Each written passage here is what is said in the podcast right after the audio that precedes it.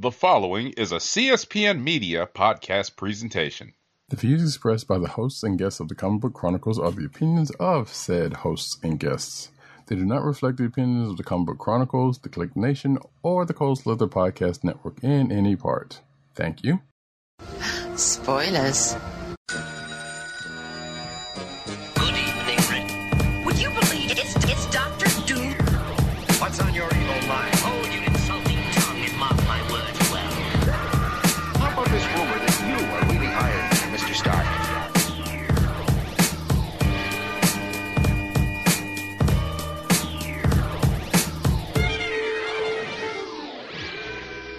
Hello, and welcome to another exciting episode of the Comic Book Chronicles.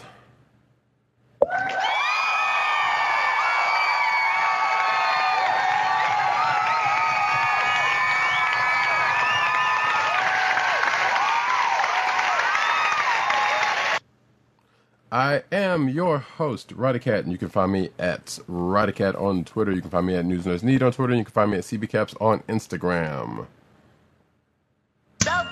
South Carolina with Columbia down the way.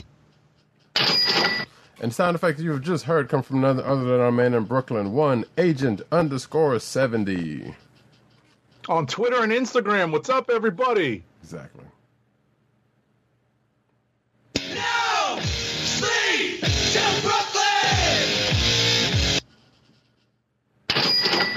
It all just flows off the tongue, people. Um, uh, this is the Comic Book Chronicles, as we as I have just said, and you can find this here podcast on the Cold Slither Podcast Network. That's CSPN.us. Do it today. You can also find us on your podcast perusal place of choice, whether it be Google Play, Apple iTunes, aka Apple Podcasts, Spotify, or the Soul. Soul no, no, no. Um, the, the Cold Slither SoundCloud. Um, the, I almost had it. Cold Slither uh, Podcast Network's SoundCloud page. Sometimes you just have those weeks, folks. It happens like that. Um, you can also find us recording here every Thursday night, 9.30ish p.m. on either and or both, rather, uh, the Kliq Nation's YouTube channel. That's youtube.com slash the Kliq Nation. That's T-H, uh, T H E K L I Q N A T I O N, or of course the Twitch page of the Comic Book Chronicles, which is twitch.tv slash comic book chronicles. Yalla, yalla, yalla. And uh, folks, we are here to talk some comic books. But before we start actual some comic books, we are going to get into the recap of um, Loki episode three. Righto. And obviously, before we get into our discussion of Loki, big reminder this is a big, big spoiler alert for anyone who is still behind on Loki. We'll, we will be discussing all of the episodes of Loki that have been released up till now. That is including up to and including uh, episode three, as well as the rest of the MCU. So, guess what? If you're listening to this point, you need to fast forward just a bit if you don't want to be spoiled on Loki or much of what's happened in the MCU to date. So, in three, two, one. Spoilers herein and hereafter. Absolutely. So, um, Loki season one, episode three, name is Lamentis, which I don't know if it's, this is a planet we've come through before. I thought it was odd because it was my understanding that I guess the timeline, the the the, the time, the, the these catastrophes in which the the variant was the variant Loki was hiding, uh, were all Earth based, but I guess not. you oh, know, no. I was very, very much surprised to see that it was supposedly an alien world, except everyone's human. But uh, this is, you know, this is pretty much a, a distant planet, uh, a distant, you know, a, a distant happening in the sacred timeline that uh, the variant is hiding in. So it's also not only that, but it's in the future because I believe the time date was 2077. Yes, Um, not not in the super distant future, but in the distant future. Right. In the not too distant future. Um, excuse me. But um, so yeah, but we don't even start off from there, but we get there regardless. So uh, it starts off with um, uh, uh, what seems to be an, an Earth-based se- uh, sequence between uh, two ladies out having a, a, a drink at a bar. One of them looks like the um, well, one of them is definitely the the variant Loki uh, in in Earth garb, and the other in, is the um, is the uh, hunter C twenty who was uh, had been kidnapped in, uh, in in previous episodes, and they're having a drink together, and uh, they. Uh, and you know, and they're talking. They're talking about the restaurant being shut down because of whatever reason. But then, Lo- Lady Loki, who I'm just going to go ahead and call Sylvie, from from here on, here on out. That's fine. Um, so Sylvie's basically trying to get her to um, to uh, tell her where the timekeepers are. Which you know, as we come to the end of the sequence, uh, come to find out uh, that C twenty is like like wait, I've been here before, but I don't know you. Then we come to find out that um, yeah, it was it was all a dream or an enchantment, as some would say. exactly. And it is also a pretty much a flashback to a scene that we never got to see when um, when C twenty got taken, uh, and um, uh, and where she ended up last last uh, episode, which was Right, this- star. Right. I was going to say this this serves to fill in a small gap in uh, our own timeline of the show, in which uh, uh, this hunter or, or this, uh, this this this yeah this hunter. I was going to say Minuteman, but this hunter um, uh, basically lets it uh, uh, lets it be known that she has revealed the location or how to get to the uh, the timekeepers, and we're like, oh, okay, that happened off camera. Well, now we've seen it on camera. Exactly. And it was during this illusion to where we find find this out at um uh we found this out.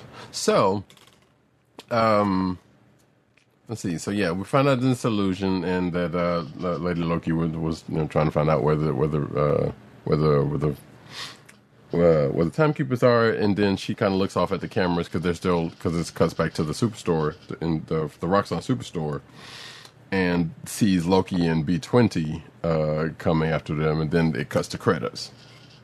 Um, then it catches the, the the action then moves to the present time, or you know whatever you want to call it, to um, Sylvie ending up because at the end of the last episode, Sylvie and um, Sylvie and Loki ended up going through one of the time doors. He had set off a bunch of time bombs, which we don't really get anything about into that. And uh, I mean, not set up a door, but she, um, well, I guess she she did kind of set off some time bombs because they they all end up going to different points of uh, points in time and place. And yeah, and that's where we found out last episode of you know all the the places where they were going that were not just earthly. Um, so uh, duh, duh, duh. so Sylvia uses the time pod to teleport into the TVA uh, episode, the, the headquarters. Uh, she gets into a fight with uh, some guards, and uh, you know, a little another kind of halfway hallway scene, you might say. You know, Right. uh, the likes of which we've gotten from the Netflix store, but not quite as in depth. Let's just say. Um, but yeah, so she goes off to find these elevators to, that supposedly lead her to the time uh, keepers. Loki uh, also comes through the door in a, a few, about a minute or so later, and and um, chases her down. Um, then they end up getting into, well, yeah, the, the, she gets into the fight with the Minutemen. Uh, and she takes care of them. Then Loki turns around. Loki's there. And they kind of square off on each other.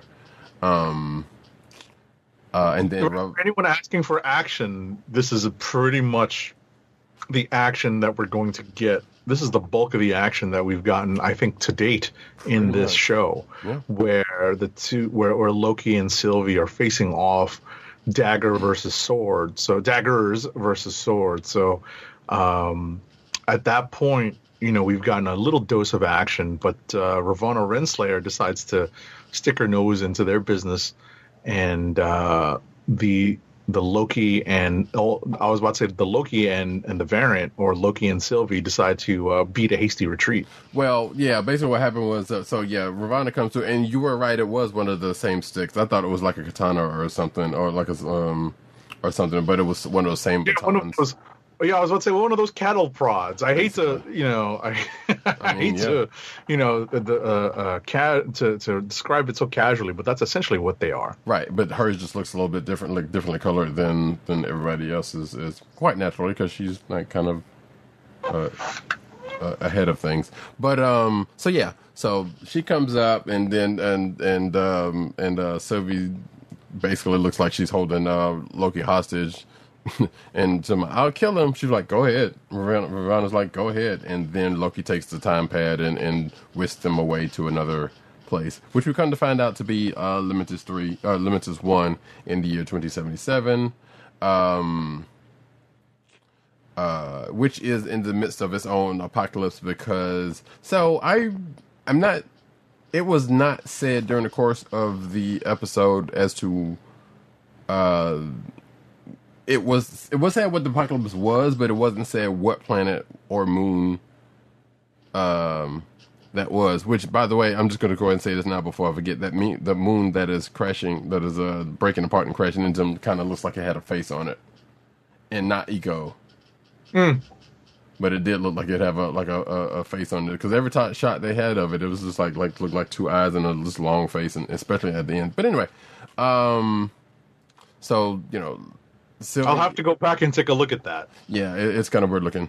Um, or you know, maybe not. So yeah, so they so Loki and uh, Sylvie fight again for a little bit until a meteor start crashing through the building where they are, and that's when they find out you know where they are and when they are. Uh, and they also come to find out that they don't have a lot of power left in the or any power left in the tempad, so they can't um, they can't port away.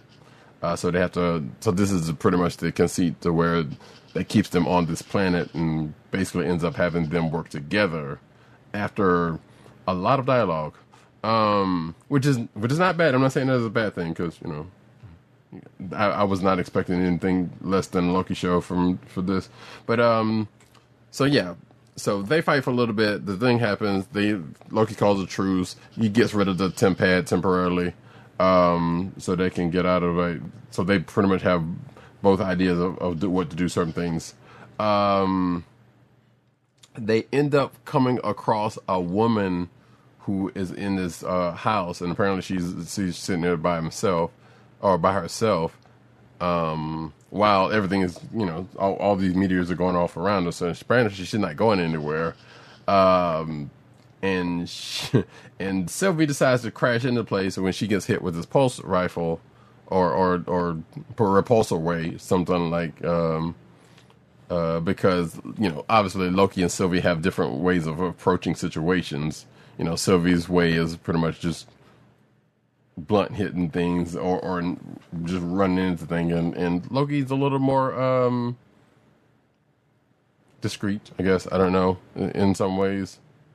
Even that Loki of that point, which is kind of interesting, but um, but her way doesn't work. His way doesn't work. But they end up finding out that um, there is a train, not unlike the one in Snowpiercer, um, that is taking people away uh, to um, a to a ship that is take that will take them off planet.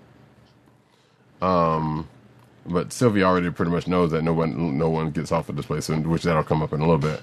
Um, so Loki and Sylvie end up going to this where the train is. They uh, try to they Loki comes up with a plan to get them on board by impersonating a, a guard and taking uh you know and taking Sylvie um, prisoner, which almost works itself with the fact that the guard at the uh, at the train was like, "Hey, where's your papers?" Still, then Sylvie jumps in and possesses uh, or enchants them, and they get on board. Um, and again, and there were, and we also get another kind of a, a Snowpiercer type thing because someone before they get on was like, "You're only uh, letting the wealthy on," which I believe was a thing that happened in Snowpiercer, or the the the rich get treated a little bit better than the people in the back of the as the farther back you go into the train. I was about to say, which is different how from real life. But anyway, Yeah, I mean, Um, that's also true. But I, I'm, right. it, it I mean, seemed I like they were. saw the. Well, I was just gonna say I definitely saw the parallels to Snowpiercer, you know, with the train, at Mm-hmm. least for the brief time that we actually deal with the train in this episode. Exactly.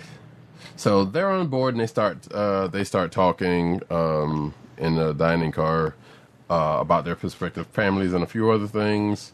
Uh, we come to find out that um, uh, Sylvie Sylvie knew already that she was adopted. You know, there was a couple of things that kind of came out here, but the, the, like the, the, bigger things were like Sylvie already, knew she was adopted, and uh, you know, they were basically comparing notes about their mother. Sylvie also makes a um, a Star Wars kind of. Re- I feel like it was a Star Wars reference, but I don't know because she because Loki asked her about what he rem- what she remembers about her mother, and she basically said like bits kind of in a dream, which reminded me of uh, Leia at, at uh, near the end of uh, Return of the, or in the middle of Return of the Jedi.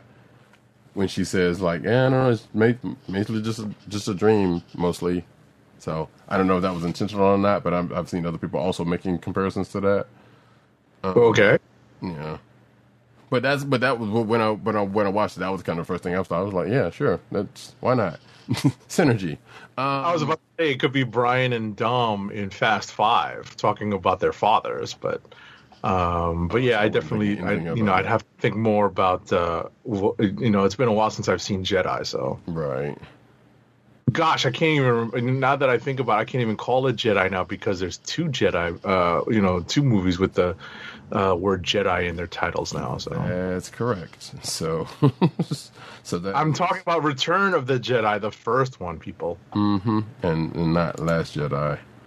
Um, which yeah. Exactly. All Uh, right, but so um, Uh, where are we? you know, there's a discussion about, uh, you know, their their backgrounds, as as Roddy Cat mentioned, their backgrounds, their families, their love lives, which is part of you know one one thing that came up in the news this week, which to me wasn't as surprising, I guess, because it's not because it's not something that's exactly news to people who keep up with the comics. And let's not say just people who read the comics, but people who keep up with the comics. There's a difference, and um, you know, uh, uh, whatchamacallit, it's it's revealed that both Sylvie and um, and, and, and Loki decide to, uh, you know, uh, may be, uh, what's the what's the the vernacular? May swing both ways. May may maybe switch hitters. yes. And It is. Uh, yeah, it has been. It was made. It was made. Uh, it was alluded to that they were fluid in their um. In their, Exactly. um, in their yeah in their discussion In their so, relationships, and yes. and this made right and this made a big you know kerfuffle online and whatever these people are stupid but at the end of the day sylvie uh, you know passes out takes a nap and uh, wakes up to find loki leading the bar in a drinking song and he's clearly drunk and i'll tell you this drinking song reminded me of he's not drunk. He's full, as he says. Right.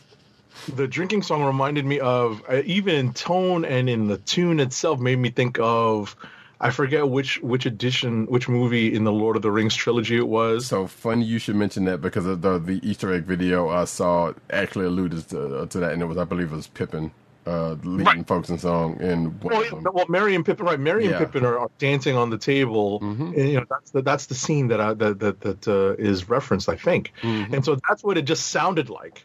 It just sounded like, especially when there's a part of there's a part of the. Uh, the, actually, no. I, I guess the whole song. You know, there's a part of the song where where, where Loki switches into uh, Asgardian, hmm gets quiet, and then there's the refrain, which is in English, Right. and it just sounded so much like it was something that that Merry and Pippin would be singing at a bar, Mm-hmm. you know, you know, uh, uh, in the Shire. Yeah, totally, totally. Or I believe it was at the that bar they ended up in in was it Fellowship?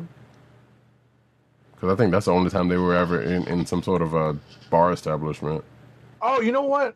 No, you know what it is because I don't want to confuse, uh, you know, because they end up in a bar in the Shire at the end. Do they? right Okay. In the third movie but it's, it's at the very very end right, it's one of the long goodbyes um you know when Sam goes to uh, when Sam goes to the bar lady to uh, ask her out. Oh, right. But uh, what you're referring to is correct. I believe you are right.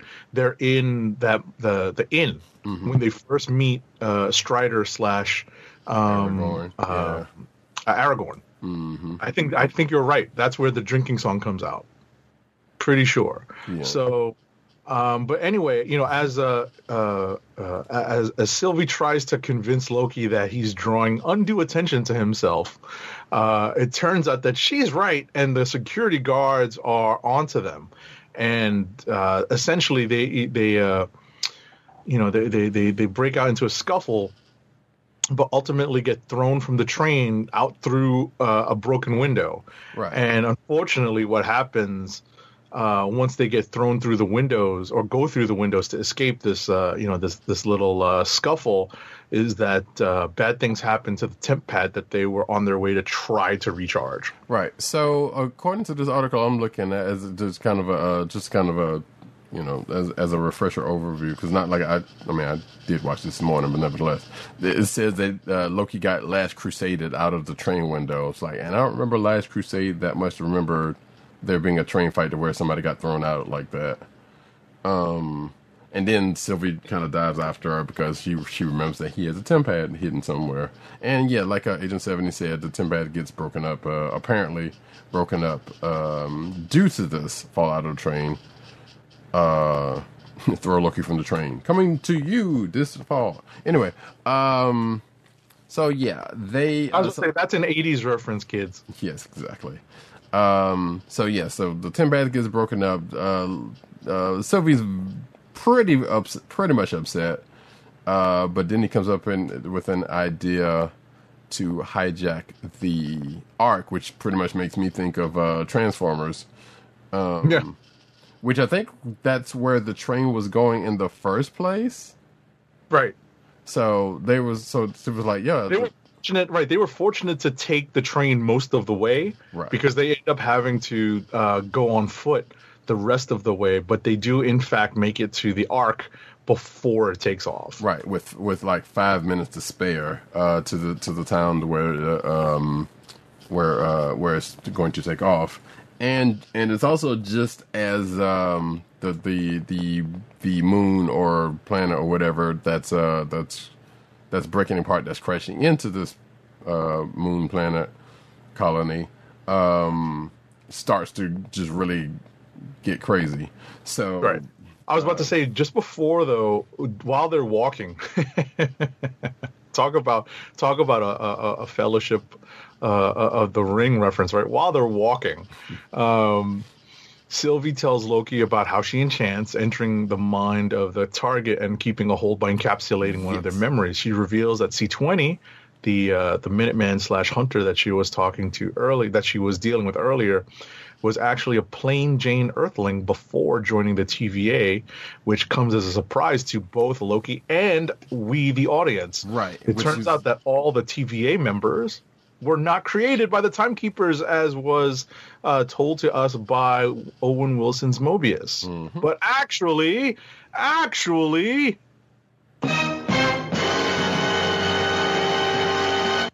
Variants themselves. Yep. Which was a theory going into this uh, from a couple of places, and that they were apparently those places are right. so, uh, that yeah, so yeah, we find out that so that's the other big revelation of the of the um, of the episode was that yeah, everybody's everybody in the TVA are variants from presumably Earth, um, which now if you think about I was about to say, wait, no, I was about to say, don't say presumably Earth because we have seen alien hunters. Um, I think. have we? I don't Uh, remember. I think so. I, I want to say the one that brought in the Peggy Carter lookalike wasn't human. You know what? Yeah, and that and people have brought that back up too, and I totally forgot about that. I meant to go back and uh, look at that scene because I didn't remember what they looked like. I'm just going off of memory. Right. So I don't. I don't know. If, yeah. But if that being the case, then that is. Um, then that is that. But for the most part, for the most of the people we have seen in the TVA have been humanoid. Right. Um, uh, and and I guess what I was about to say was that um, now it makes sense where the where the Owen Wilson character is uh, kind of uh, waxing uh, poetically about jet skis, because I know there was a theory that well maybe that's where he got pulled up from was from the '90s or something. Right. So, but that is yet to be, um, you know, that is yet to be seen or or found out yet. Because, like I said, this is pretty much one of the last things we found out before um, uh, the end of the episode. And um, like I said, the, the the planet that's breaking up, that's causing this uh, catastrophe, pretty much uh, makes it well.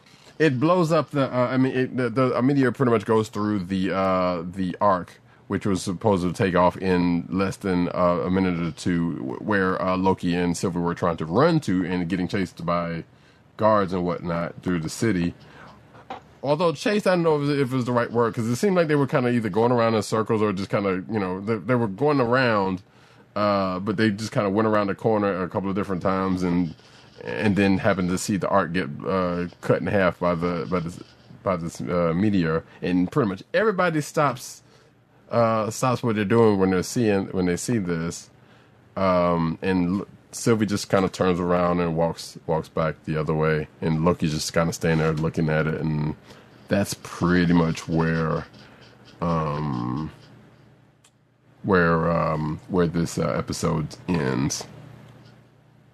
So, yeah, it was pretty much you know uh, it was pretty much that. Um, um, a pretty good exposition heavy episode with a little bit of action action to it because I know there have been people who are um, looking for more action in this and are not really you know we're not really into have not been into Loki so far because of Right. the lack of action which we said before so no need to go back on that it was still kind of silly to me but whatever Well, it's um, definitely silly simply because of the nature of the character, Exactly. right? And I think the nature of the character dictates at least a little bit. You know, obviously we're getting thrown curveballs here and there and everywhere, but at least the nature of the character dictates that we're not going to get like the biggest action-heavy show here.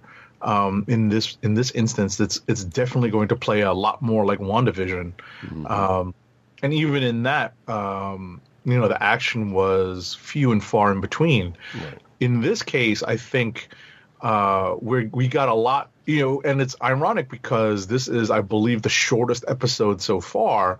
We actually got a lot of uh, explanations and we got a lot of reveals here in terms of what is actually. Um, you know what what what the end game may be in this show and what you know and and how these plans that uh, both Sylvie and Loki are trying to uh, follow through on how they may end up uh, going forward because we actually have reached the halfway point of the show you know we have three more episodes to go so we will see what in fact is going to happen in the probably the next episode and a half to up to two episodes to really get us to the point where you know we get to episode six and we're like okay we've hit this point let's see you know let's see where we've come with this character and whether or not loki has a future in the mcu Right, right. Um, oh, thank you, by the way. Um, so we have people watching on Twitch, and uh, apparently we got raided by a, a friend of mine. Uh, so shout out to Keystone Three for for the raid, and welcome to um, welcome to the uh, show. Um, I didn't see this until just just now, and and shout out to KK, my friend. Uh, so thank you. If anybody's still uh, around here from uh, Keys. Um, Keys uh, Ray. This is the Comic Book Chronicles, where we record every week. It's the comic book uh, podcast. We talk about the comics of the week and um, also spoiling Loki for, for this week. so, but yes. Um, so thank you, uh, everybody, for coming through there. But yes, so to finish off the, the, the Loki, um, the Loki recap. Um, there was a couple of things that I actually enjoyed about this. So, so I think you did allude to the fact that there was a. Did you say, mention the sto- the door moment while the um, Loki was getting drunk? no Yeah. no I, I i got a kick out of that too Yeah, that that was pretty cool. So you know, so so Loki, as he was um, you know, finishing off whatever he was drinking, he smashes the uh smashes the glass to the ground. Says more, just like Thor did in the first. no no no no not more another Another, yes, you're right. You're right. another so so so basically confirming what thor said which is how uh, which is how apparently Asgardians, or at least the Asgardians in the royal hall of uh, uh, of Odin, behave when they like something and want more of it. Exactly. Except this time, uh, Loki didn't get chastised for it, as in uh, as uh, as Thor did when um, Exactly. when he did it. Um, but um, but also apparently while they was fighting, uh, Loki, uh, not Loki, Sylvie used her her tiara or whatever to stab a dude, and I think somebody made a uh, mention of that was kind of like uh, what Loki did in, in Ragnarok at one point. So Okay. yeah, I was like, yeah, I, I I don't remember, but oh, that's great. I, I didn't either until I until they, until they brought that up. I was like, oh yeah, that did kind of happen on the Rainbow Bridge. But you know, I was like, okay, cool. But yeah, so there were some nice little touches in this episode, like I said, and oh, the analogy of uh, uh, when they were talking about love being a dagger, and that made me think about okay, they're trying to trying to make a um, trying to make a, uh WandaVision um, uh, not a reference, but uh, they're they're basically trying to do like have a poignant moment like um like WandaVision did, but apparently it you know uh, Sylvie was like that's that that that analogy is no good. What are you doing? so I was like I thought it was kind of going somewhere. I was like all right until he got to the end of it. I was like yeah that was that was not a terrible analogy. But um, but it but it feels like it kind of harkened back to what they what they did with um with Vision's little speech near the end of um uh of uh, WandaVision. So ultimately, like I said, we'll uh, we got uh, until next week.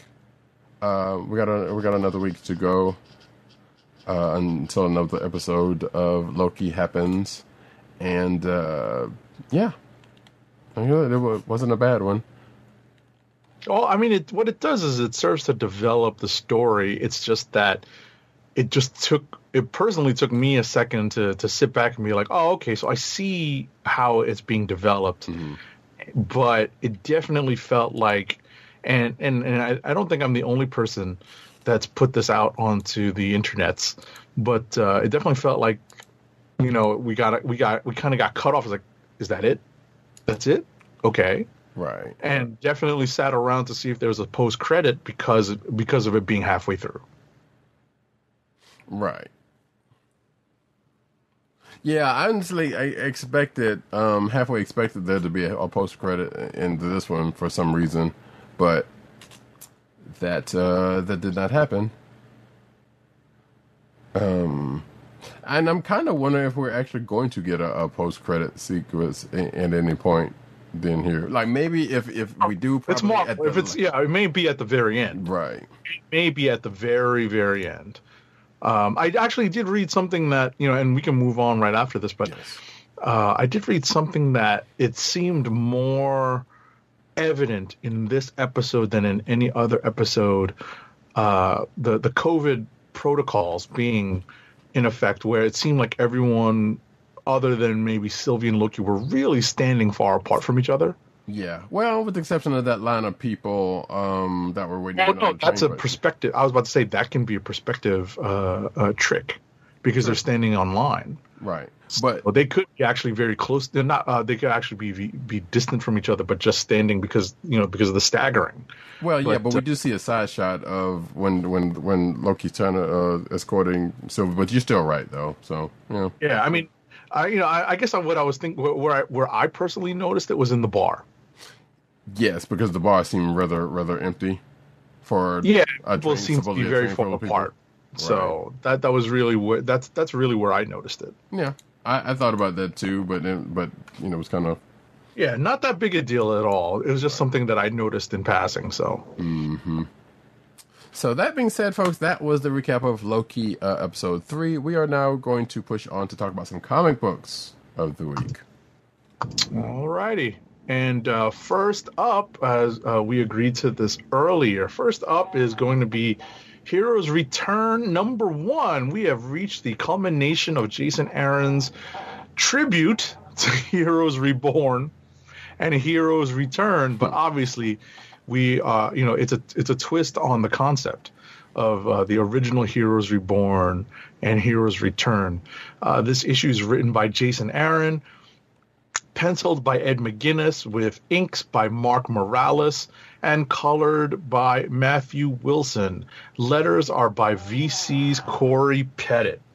So this is the slobber knocker that we've all been waiting for between uh, the Squadron Supreme of America and the reawakened,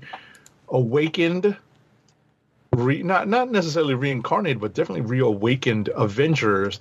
It's interesting to me that certain Avengers remained under the thrall, and you know, obviously spoilers herein, folks. Um, you know, I'm going to ring the bell, but you know, we'll try not to get too deep, but I'm going to ring the bell anyway. So in three, two, one.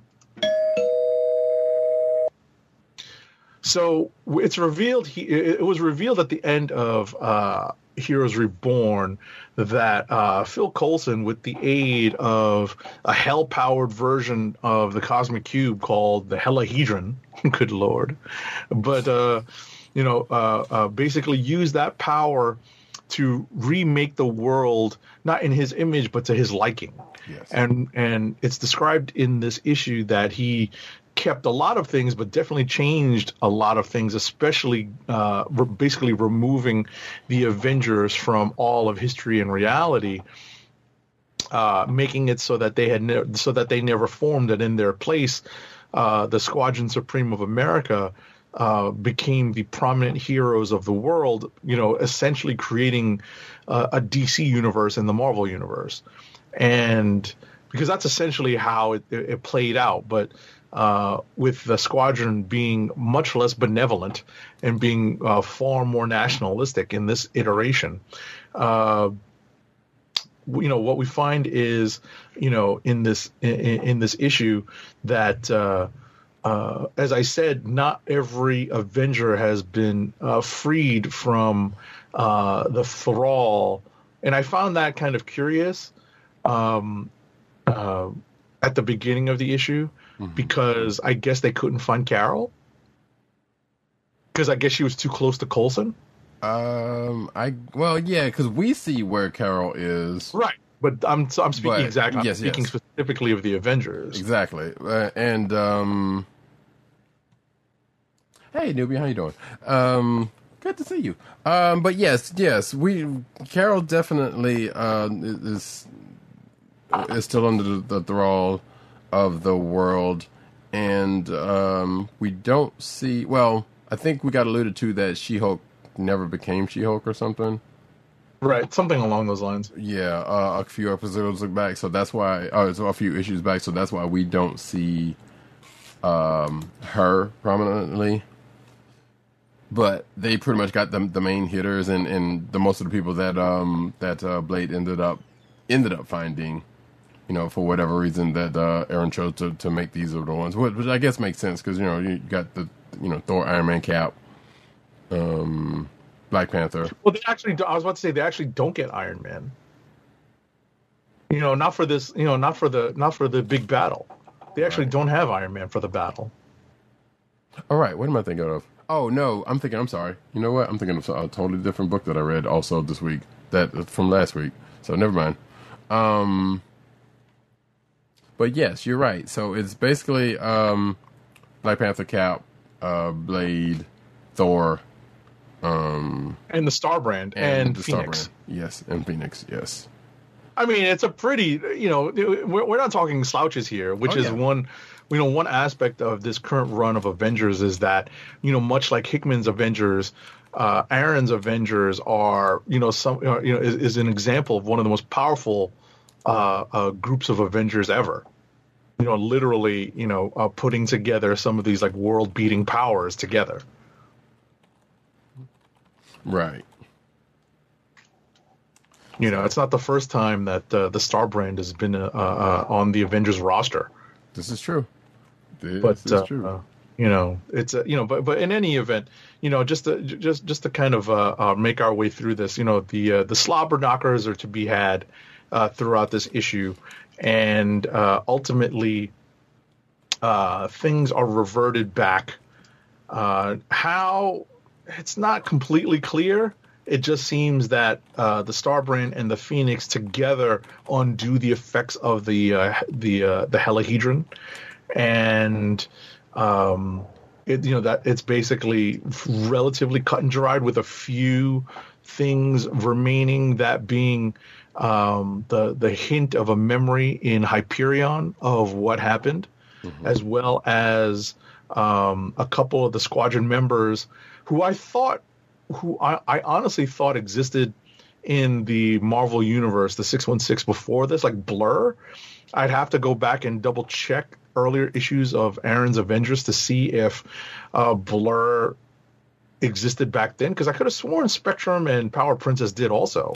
Uh, yes, I thought so too. So I, Right. I'm almost fairly certain that's the case. But Right. But you know, it, it you know, it could just be our like I always say on this show. It could just be our faulty memory because we find ourselves having to read lots of comics to keep up. right, You know, Roddykat is want to say that it's our choice to read a lot of comics, but I like to say in order to keep up, we have to read a lot of comics. So um, the one character who seems to know that uh, uh, every uh, he, who seems to have perfect recall of everything that happened is the Batman of the Marvel Universe, that being Nighthawk. No surprise aka there. Kyle Richmond. Exactly. Not a big surprise at all. And uh, Roddykat and I were discussing this just before uh, uh, uh, we, we came on. Uh, the ending of the, or, or the, the epilogue of the issue uh, shows that there isn't just a council of Reeds or a council of Kangs out there in the Marvel Universe now, because there are, believe it or not, actually, I wasn't there a council of Ghost Riders too, I mean, or something like a- that. Where there was like a, a staff of definitely a bunch in of this yeah, run. yeah, there was definitely a bunch of Ghost Riders. I don't believe there wasn't that uh, Jason Aaron riding out. No, I want to say no, but that was during this Avengers run, so it's nothing new. Right. Well, no, but I, I feel like that's something that's also come up before then, before Oh. this. But yeah, because I know I have seen in other places where there have been other Ghost Riders outside of the the main couple that we know have, that have shown up. I'll put it that way. So, um, including one one issue of Moon Girl and Devil Dinosaur, where there was a was there was a, a race between a few of them. Exactly. So yeah, so there's definitely been a, few, a, a bunch around. So yeah, you could safely say that yeah, it's a council of Ghost Riders, even if it wasn't an actual council. Um, but so yeah, the multiverse is in full effect throughout the Marvel universe. to, to say the least. Um, I can safely say that um, that it was a pretty. This was a pretty good issue. Um, the the thing that is still weird to me about it is that like going into this uh re- this new Heroes Reborn, like I said, we still never really got the catalyst of what started in the first place yet. If we're actually still going to get it, but we got, you know, we we definitely know what caused it. We definitely uh got them coming out of it at the uh, at the end of this issue. Um, uh, but yeah, it's still kind of weird how it how it came to be in the first place, which you again we still don't know. Right. Um, and I mean, we have an idea of how it started, you know, because we know that Mephisto had been dealing with this version of Coulson for a while now. And it turns out that, you know, and spoiler alert still for this issue, it turns out that Coulson may have become a prisoner of the Helihedron um, at the end of it. And, you know, that, that particular element may still be in play going forward uh, because obviously the story, the, you know, the, the squadron story is not over. You know Right. these characters are still in the the, the 616 and we're still dealing with uh you know these characters in some fashion going forward. Right, and we know that Jason Aaron, um, you know, had basically teased um, possibly this, honestly, because we're not we're not really sure because we knew they were supposed to be an Avengers uh, uh, Squadron meetup at some point because that was kind of a point that Aaron was going to get to, and they kept bringing it back up, and presumably this is it, unless there's something else that's going to come up after this. I, I, I kind of doubt it. Um, but Aaron's kind of teased a lot of things that he's wanted to do in this run, and a lot of them have been. Well, some of them have started to be taken care of, including I'm going to assume this. um, like I said, whether whether the squadron comes comes back up in the in the manner that um, it seemed alluded to Right. uh, outside of this, then I guess we'll see when that when and or if that happens. Uh, that being said, though, um, yeah, it was cool. Like the the one kind of sad part actually was um, the when um, Spidey and um, Hyperion met up because I Right. was- all right, no problem. Um, I that he was, uh, you know, Hyperion was looking for Peter Parker, uh, which you know, obviously he doesn't know that Spidey's Peter Parker, and um, when he goes to the to, to the Bugle, so but he just so happens to meet up with Spidey, and you know, who doesn't, who's not aware of the changes and what happened. Mm-hmm. So I was like, oh, that was kind of sad. Um, but yeah, it was a good issue. Um, where we're going from here, I guess uh, we're getting another World War Hulk. You know, Yeah, I mean that's from you know that's from solicits. right? You know, we've seen we've seen that being hinted at. Uh, that's from solicits. You know, we've seen that for a while. That's obviously in the next issue. Um, you know, World War She-Hulk is is about to come into play.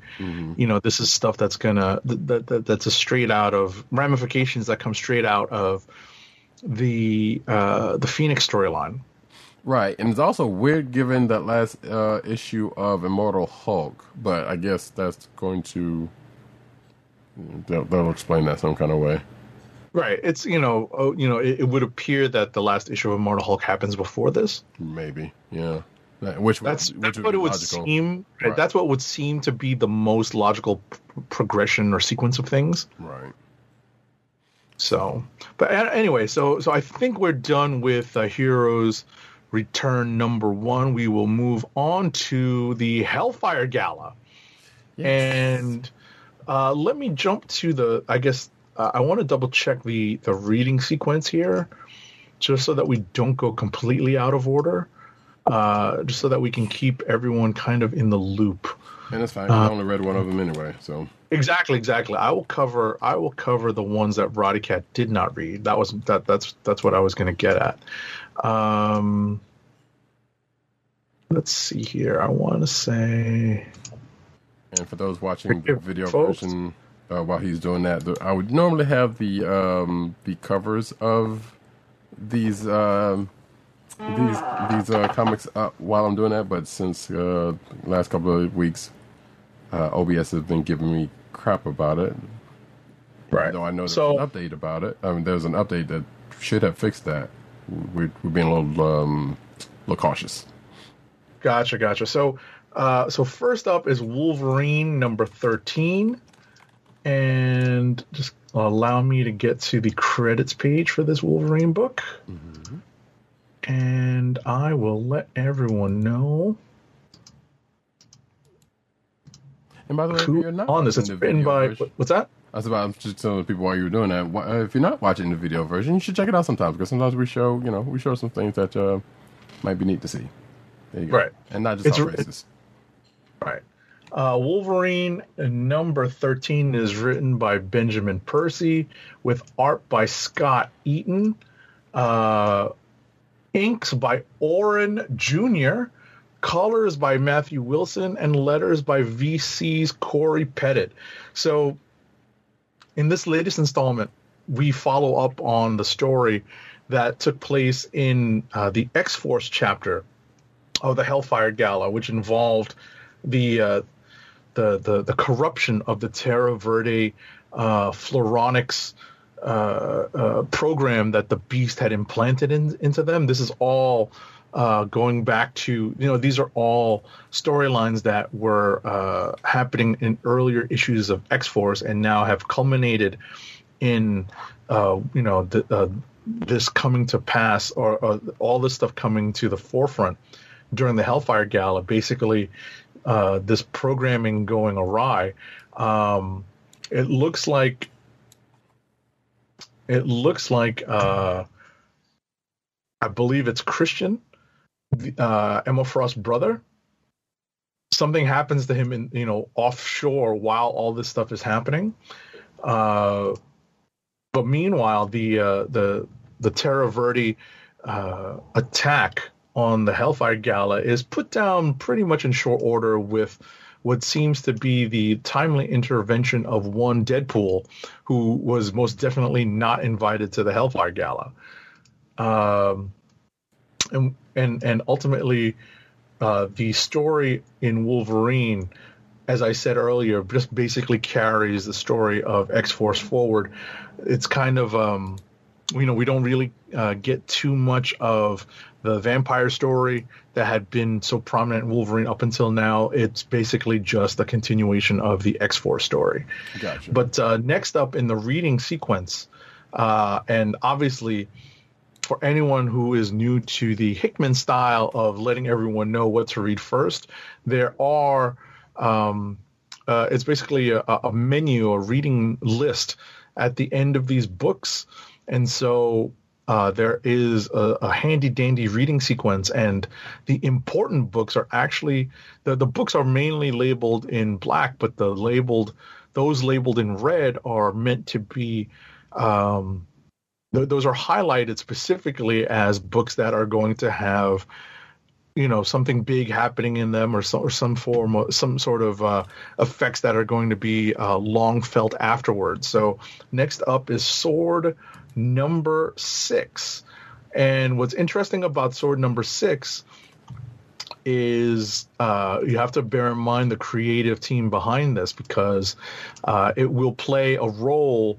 in another book that comes out that came out this week that Roddykat read kind of out of sequence, Yes. and we'll mention that when we get to it. You want me to do the So- creative team? What's that? I'll do the creative team real quick. No, no, I've got it. Oh, okay. Number six is written by Al Ewing, uh, with art by Valerio Schiti, colors by Marte Gracia, uh, letters by VC's Ariana Maher, and uh, let Roddykat take this away. So, um, this is actually a potential click of the week for me. Um, we actually, I need to pull this up because there was, was something in the we do. Um, because I don't want to go on fumes here. So we do end up um, after the um, after the Hellfire Gala is over and the big revelations from um, uh, X Men Twenty One and what was it? Was it Marauders? Planet Size? Planet Size. Thank you. Um, from last week's Planet Sized. Um, the revelations from all of that. We see uh, Captain America on the on the shore, just kind of looking off into the distance. Uh, where and uh, we also see party goers uh, leaving after, like I said, said revelations. And I don't know now. Uh, if you haven't been keeping up with this, there have been uh, human celebrities writ, drawn into this uh, into the Hellfire Gala. So I think there are two of them on that second page that I'm not sure who they are. Uh, but I presume there to be someone. If you look at that panel where um, where uh, Garrick and uh, Guardian, uh, or is it Vindicator? I don't know which one it is, but regardless, you know who I'm talking about. Uh, Yes, definitely. Hudson. Hudson. Uh, I want to say talking- that the, the that the gentleman with the uh the, the bald gentleman with the hair around the sides Mm-hmm. Is a comedian. Um, he is um, I believe that Scott Adsit. Okay, I'll take your word for it. And I don't know who the lady on the other side of that is, but Not Yeah, but regardless, um, we see like I said, Cap's all staring off in the distance after after um, hearing and seeing what what's been going on. Uh, Doctor Doom kind of runs up on him and asks, uh, not runs up on him, but just kind of walks up on him, asks him for his thoughts. Um, which is this is probably the most civil I have ever uh, seen Cap and Doom ever talk. Now that I think about it, probably possibly ever. Uh, so it's kind of uh, interesting, but um, and we come to find out that Doom seems to have a little bit more respect for for Cap than, than what he's led on all these years. But you know, it's, you know, it always also depends on who's writing them. Um, exactly, exactly. so um, so yeah, coming into this, they talk and and um, uh, Cap brings up a memory of right after he uh, comes out of the ice, and you know the the, the stuff that T- Tony showed them, and he's basically kind of given his given his concerns in the course in the course of a um, of a memory that he has. And um, and Dooms is like, "You're scared?" Like, no, I'm not scared. You just thought, you know, he was just hopeful that you know all of the advances that they were making, that that the that the Krakoans have now made, would be made by pretty much everybody on Earth together. Um, uh, and then, um, and Doom, uh, Doom makes a promise at the end of this, saying that, hey, you know, you're gonna need me at some point, uh, and when that time comes, which I got a feeling is probably going to be sooner rather than later, from what we know coming up. Um, he's basically saying, I'm not, I'm not going to make a, a gala performance out of it, and then he just kind of, you know, goes off like in, in the most Doom fashion, you know, through a portal. Um, and then we cut to, um, well, not to give away the whole thing, but basically, um, we after the the gala's over, so the, and the revelations of because we found out that the um, the uh, Krakoans have terraformed Mars, renamed it uh, planet Krakoa or planet Arakko, excuse me. Um, and they're basically trying to make themselves a galactic presence. So we see Abigail Brand and Frenzy talking to a um, um, a group of uh, council folk from different worlds, or a council made out of uh, folks from different worlds, uh, explaining, you know, what they want out of it. And this, is also where the Mysterium comes in because we saw uh, a few issues back, um, Sword going to look for this um, this uh, material called Mysterium, and here's where we find out what the deal is on that. So they're basically so this is basically the Krakoans making a galactic play for themselves, and we also find out who is who is apparently the I don't know if she's the ruler, but she's definitely as she says as she says the voice of uh, Planet Arakko, or the voice of Soul, or the vo- the voice of Planet Arakko. And we wasn't really we weren't really sure. Well, actually, um, until now, I didn't even know if they even had such a thing un- until um, this this uh, came up to be a thing. But apparently, Storm's got a um, got a bigger role now. Yes, this is the role that they have been te. Well, at least this is the point. This is the place that they have been teasing she would go, uh, because of her, I guess, being, uh, you know, uh, uh, feeling out of place with the Marauders, looking for something new and different to do, and the definition of regent, thanks to Google Dictionary, is a person appointed to administer a country because the monarch monarch is a minor or is absent or incapacitated. Right. At the end of the day, it's just someone who's not a king. You know, it's just someone who's in charge. It's an administrator, not elected, Right. but definitely, you know, someone who's put in charge. And uh, it's interesting that they would appoint Storm uh, to do this because I, you know, is it because they're looking for more sales on Sword? I I, guess if we're looking for an in-universe reason, like she's been a queen, she's been a goddess. So, Right. I'm not exactly. I'm not thinking that. I'm Right. thinking practically. I mean, yeah, and yeah, that could very well be the case. We're we're not really sure, but that sounds probably as plausible as anything else. But we also Yeah. don't know how prominent that's going to be in the pages of this, though. So, Well, they you know, they decided to write her out of one book to put her into another. That's really my. That's really that, that's really my thinking. sure, You know, because she's obviously one of the most regal and most commanding, like literally commanding presences in the X Men. That's why all that stuff that you said was superfluous because like she's literally one of the X Men commanders, right? Yeah. So you know she's been a queen or whatever, but they're putting her in charge of this mutant planet. That makes a ton of sense, right? But uh, putting her into the Sword book to do it, I guess you know they need to they need to boost the profile of the book, and it helps that they made this, you know, they made this being the center point of this. Uh, I guess this additional play for uh, the Krakoans, you know, like going out into the universe. sure. I guess that's the whole point of the Sword book, which is that it, it's the it's the extension of the Krakoan uh, effort to move into space and to create like a a mutant world and to create a uh, something more than just an island for them to be in charge of. Because because if you notice, that's a lot of uh, what some of the people have have, have, have talked about. Like uh, uh, Namor, for example, he's like, "You guys have an island. I I rule the oceans. Right. You know, I rule."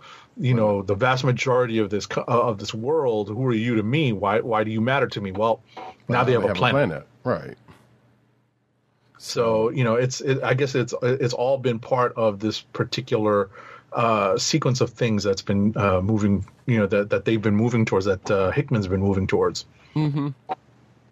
Yeah, so there, there's this whole bigger play for the galaxy, and now it, I, it is also worth mentioning that, like, sure, that it still could be the case that they're they uh, they are trying to raise the profile of this book by doing that. I, I still don't think that's as bigger, especially when, like, yes, she'll probably show up here more than any other uh, uh, any other of the X books, but at the same time, the way they write these books, people kind of move between books all the time, so it's not like that she probably won't be anywhere else at any other time. It's just uh, she'll probably may possibly be more prominent here than not anywhere else. But we will see. Like I said, we don't know. We don't know how that's going to play out. Uh, but Oh, we also have we also have a little bit of an epilogue at the end of the book. yes, that is also correct. Um, which I thought was kind of touching because I wasn't because they have been kind of teasing something and, and it still didn't make any sense as to where they were going with it. So the the um the the I guess the scene at the end of the book is between um Magnus, aka Magneto, and one Wanda Maximoff, Scarlet Witch, who apparently was invited by Magnus to the Hellfire uh, Gala, but she, you know, didn't want to face people because she's at, she's kind of persona non grata uh, with the with the Krakows at this point, I guess. I was about to say, persona non gratis I is don't probably an understatement. Yeah. So she's, you know, they, they call her the undergraded. They they basically do everything but spit. Grata, yeah. Yeah, they basically do everything but spit at the ground when they say her name. You know, um, when when she's when she's brought up uh, on Krakoa for some would say obvious reasons, given past given the past. Um, but she does show up. Uh, she's a little sheepish about it, but uh, you know, um, she also knows she's the she's been called the pretender because she brings that up. But yeah, the, the, the scene is kind of touching because they they talk and um, it still gets it gets brought up again about their you know their not parent or their not uh, relationship at this point because their relationship there has gone back and forth where you know she used he used to be her da- um her dad her and Pietro's dad but apparently at some point that has and I think that might have been in her last book uh was rendered uh not the case Yeah, all the retcons, all the retcons. yeah the Wanda Pietro's back uh, whole history has just been one retcon after another just one change after another and it's kind of it's kind of ridiculous and, and I I assume they've kind of slowed down on that we don't know but you know uh Did you decide to look it up like I did, just that? to, just to refresh your memory? No. or did you?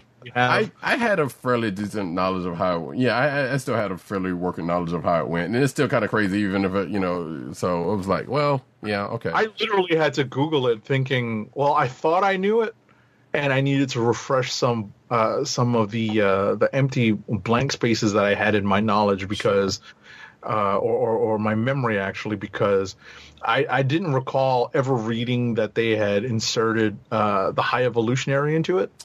Yes, that was kind of early on. yeah. and say again. I said, yeah, that was kind of earlyish on, but yeah. Well, no, but but then uh, uh, I, I guess they they've they've established it since uh, that uh, that that's probably closer to the case. So Yeah, and I think that might have also been another one that kind of got cemented in in uh, Wanda's last book. I think uh, it's uh, it's been a couple of years since that book. Um, so, but regardless, the the end results of this one uh, of the conversation between uh, Magneto and Wanda is basically that yeah, he uh, he basically says um, that uh, you will you that she will always be his daughter uh, which was a, and it was a nice touching moment, you know, even though they are not actually related anymore. So it was nice touch, but it's also kind of weird because I feel like Magneto was one of the ones who mentioned the Pretender in a almost derogatory term to, um, tone uh, back in the near the beginning of Dawn of X Hoxpox, or near, well maybe not Hoxpox, but near the beginning of uh, Dawn of X. So it's this scene kind of struck kind of weird, but also still touching. I was about to say that makes a ton of sense. Huh? You know that Yeah. he would put on that kind of front right. To, to maintain you know to maintain his legitimacy in the ranks of the the the the, the, the Quiet Council and the the leadership of Krakoa. Yeah. So that makes that makes sense. But I get I get that. Yeah. But like I said, I so this is where we are right now. So even though they are not actually father and daughter, he's he's he is claiming her as he is, whether publicly or well, and that probably not publicly, but you know, to her at very least, uh, you know, whether anyone else finds um or find out about this and what they do with it going forward, because they mentioned right before the scene the Wanda Maximoff situation, um, and that's at large for Krakoa Um, before going into this. Because even going in before going into this little last scene, I was like, well, where are they even going? To? Because they kept alluding to something, but not really saying, it, but not really doing anything about it. And then comes this. Right. So, but yeah. Um, All right. Well, if we're cool. done with that, we can move on to Way of X number three. Yep. Um, Way of X number three is written by Si Spurrier with art by Bob Quinn, uh, color art by Java Tartaglia, letters by VC's Clayton Cowles. I would actually ask Roddykat to pull up his review copy of Way of X number three if he has it handy. Because on the very first page, I'm pretty sure the one celebrity I can spot right away is Jason Mantzoukas. Yeah. He's like right there in the first panel. Yep. That I seems to be think that's case. him. Mm-hmm.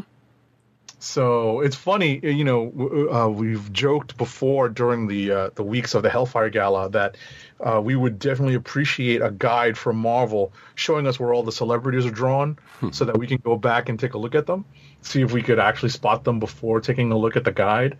But um, with regards to this issue, we actually get a little bit of a uh, a reference to that epilogue, that ending with uh, between uh, the Scarlet Witch and Magneto in the pages of the early pages of this book. This book is definitely a tangential connection, has a tangential connection to the Hellfire Gala. The, um it's really focused upon uh, drunk Kurt Wagner, uh, you know, going through the Hellfire Gala, and why he's drunk is simply because he's struggling with um, you know, some of the concepts that uh, some of the the quote unquote higher concepts of living on Krakoa, the three rules, and especially uh, um, you know his faith kind of coming into question as a result of the uh, resurrection protocols. Uh, during the course of the issue, we also find out that uh, there are going to be certain characters that are going to be a focus of at least this early story arc or story set of stories in Way of X, that being uh, Legion, as well as Stacy X has apparently uh, uh, uh, come back uh, and uh, uh, become part of this Way of X story. Uh, if you if you remember her, she had a pretty infamous introduction in the pages of the '90s X Men. Um, and I've talked about this before, and there's definitely um, more teasing of this later on in the issue that uh, the specter of the return of spoiler alert onslaught. Or some version some version of the uh, psychic aspect of onslaught is going to make an appearance in way of x. And if you are if you looked at the solicitations i believe for september just came out this week there is i believe a one shot that references that directly references the onslaught uh, the the return of onslaught uh, that that's been happening in the pages of way of x So yay, another '90s era event. Um, actually, speaking of uh, Heroes Are Born, to, to to go on with that, another one that's um, side. Exactly. Yeah. So also Exa- noticing here that um, it looks like the on the second page, um, or maybe even second cruise, it, it kind of references other where Nightcrawler was in uh, at other times of the Hellfire Gala because it, it does look like um, uh, Excalibur where he's talking to uh, Megan and Brian, or and how Oh, he found out about that uh, about that little situation. Uh, Right. And he's talking to Kitty uh, or Kate, excuse me, and a couple other people, which I'm not sure. If, I, I feel like at least one of these panels, or like you know, we have seen elsewhere. right from different points of view mm-hmm. exactly So Right. This, yeah, these are actually told from his point of view. right. So okay, cool, cool.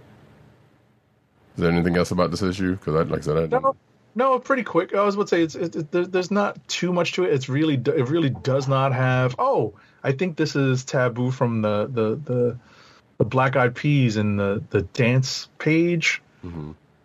Um, I don't know if you still have your review copy open. Yeah, I do. I'm kind of let's. So let me see. There's, I think there's on what page three that um at the very first panel. I think there's somebody else that that might be Jidenna, uh, who's a rapper. I think I'm not sure who that's Oh. supposed to be. Um, before Page when three. huh? Page three. Uh, page is it page three? Page five. Excuse me, five, Um, five. two, three, four, five. like first panel when um be, uh, before the the the the Brian and Megan panel, there's somebody behind the the, the black dude. Oh, the oh before the Brian and Megan panel. Yeah, in the very first panel. Yeah, yeah, yeah. Which I think Oh, that you- I think uh, that's um oh, that's uh no star in person in his pink that's- suit? Yeah, I think that's Jidenna. Okay. Uh, I'm not that's sure. uh that's no star and his and his uh and his husband. Exactly. That's yeah. Yeah. exactly. That that's who I thought that was. So yeah, it okay. is. Yeah, yeah. So that Uh, I think that might be Jidenna behind them. I'm not sure. Um, Got me. but outside of that, yeah. Yeah, I was about to say if you just keep flipping forward, you'll see the that dude from the Black Eyed Peas and that dance In the- in the uh, black with the hat. Yeah, and that, That's totally him. I guess. Sure. I'll take your word for that one. That's totally him. Which makes sense. He's you know, he's writing a book for Marvel. Or he was writing a book for Marvel. So Exactly. Exactly. and So- yeah. Yeah, if there's ever if there's any reason to actually poke through these books and you know uh, without really reading them, especially these tangential books, it's that. It's just kind of poking through to see uh, who you know which which celebrities are being drawn into which book. But um, but yeah, as I mentioned, you know, there's really not too much of a tie-in here. Um, you know, it's not that consequential to the uh, the, the Gala story. This actually does more to um, forward and advance the uh, the way of X story thus far. Right. And apparently a possibly a budding romance uh at the end of it, we'll see. I guess. We'll see. It's hard to it's hard to know, but uh, obviously with Way of X, uh, really dealing with the three rules on Krakoa, we all know what the first rule is, Yes. Yes. and we actually know we actually know that there have been ramifications as a result of the first rule. Mm-hmm. You know, in this issue that uh, that uh, uh, mutants have been procreating, but not necessarily choosing to be parents. Right. Um, also, shout out to the Disco the Disco Dazzler reference. The, the so, very so subtle Disco Dazzler reference. Definitely, definitely. Yeah, she goes in between costumes. Mm-hmm. You know, in in in this uh in this issue. Right. Cool. So we can go on then to you. Hmm. Since we got a, a kind of of a tie here, let's go on to Guardians of the Galaxy number fifteen. Well, that's the other Al Ewing book that I was referring to. Uh, one of the yeah, this was, this was a week. This was a kind of a week for Al Ewing because he's got what three books out. Um. So yeah, Guardians of the Galaxy number fifteen. While I type this up into the theme, um, the creative team is script by Al Ewing, art by Juan Fig- uh, or Frigeri, uh, colors by Federico Blee, and letters by VC's Cory Petit. So, uh, we start off with um, um, a reference to um, a, a phrase that is more known in the X corner of the universe, which is, I guess, kind of also fitting.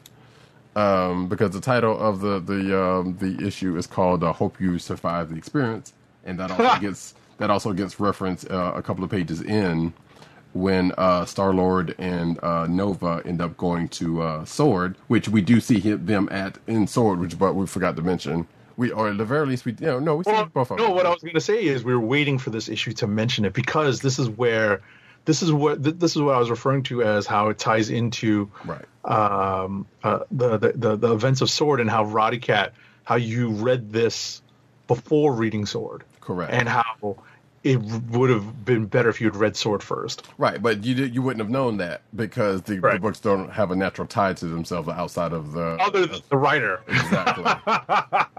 other other than the writer, but I would also add that the tie now, the natural tie is that they're both going to be leading into this crossover. yes, Which- the the last which- uh, annihilation tie. Exactly. Exactly, which which actually starts off here in this issue. Actually, Yes. uh, you know, the, uh, unfortunately, ladies and gentlemen, we do take a look at solicitation, so we knew that this crossover was happening, and now the the events of the crossover, or the the catalyst of the crossover, as it were, uh, kicks off here. Uh, at the beginning of the issue, where it's been 10 days since Ego the Living Planet has turned into a big black in- insect like egg, and it is not the work of Null. Correct. So yeah, we started this we, and we see various uh, um, um, guardians basically here watching this event while we get a, a little bit of exposition uh, on where some of the other members of the guardians are. So we know Moondragons and uh, Iron Man, uh, Quill and uh, Nova are in Sword, which we do see, which we end up seeing here also. Um, while everybody else is pretty much watching this, uh, watching this uh, egg planet hatch.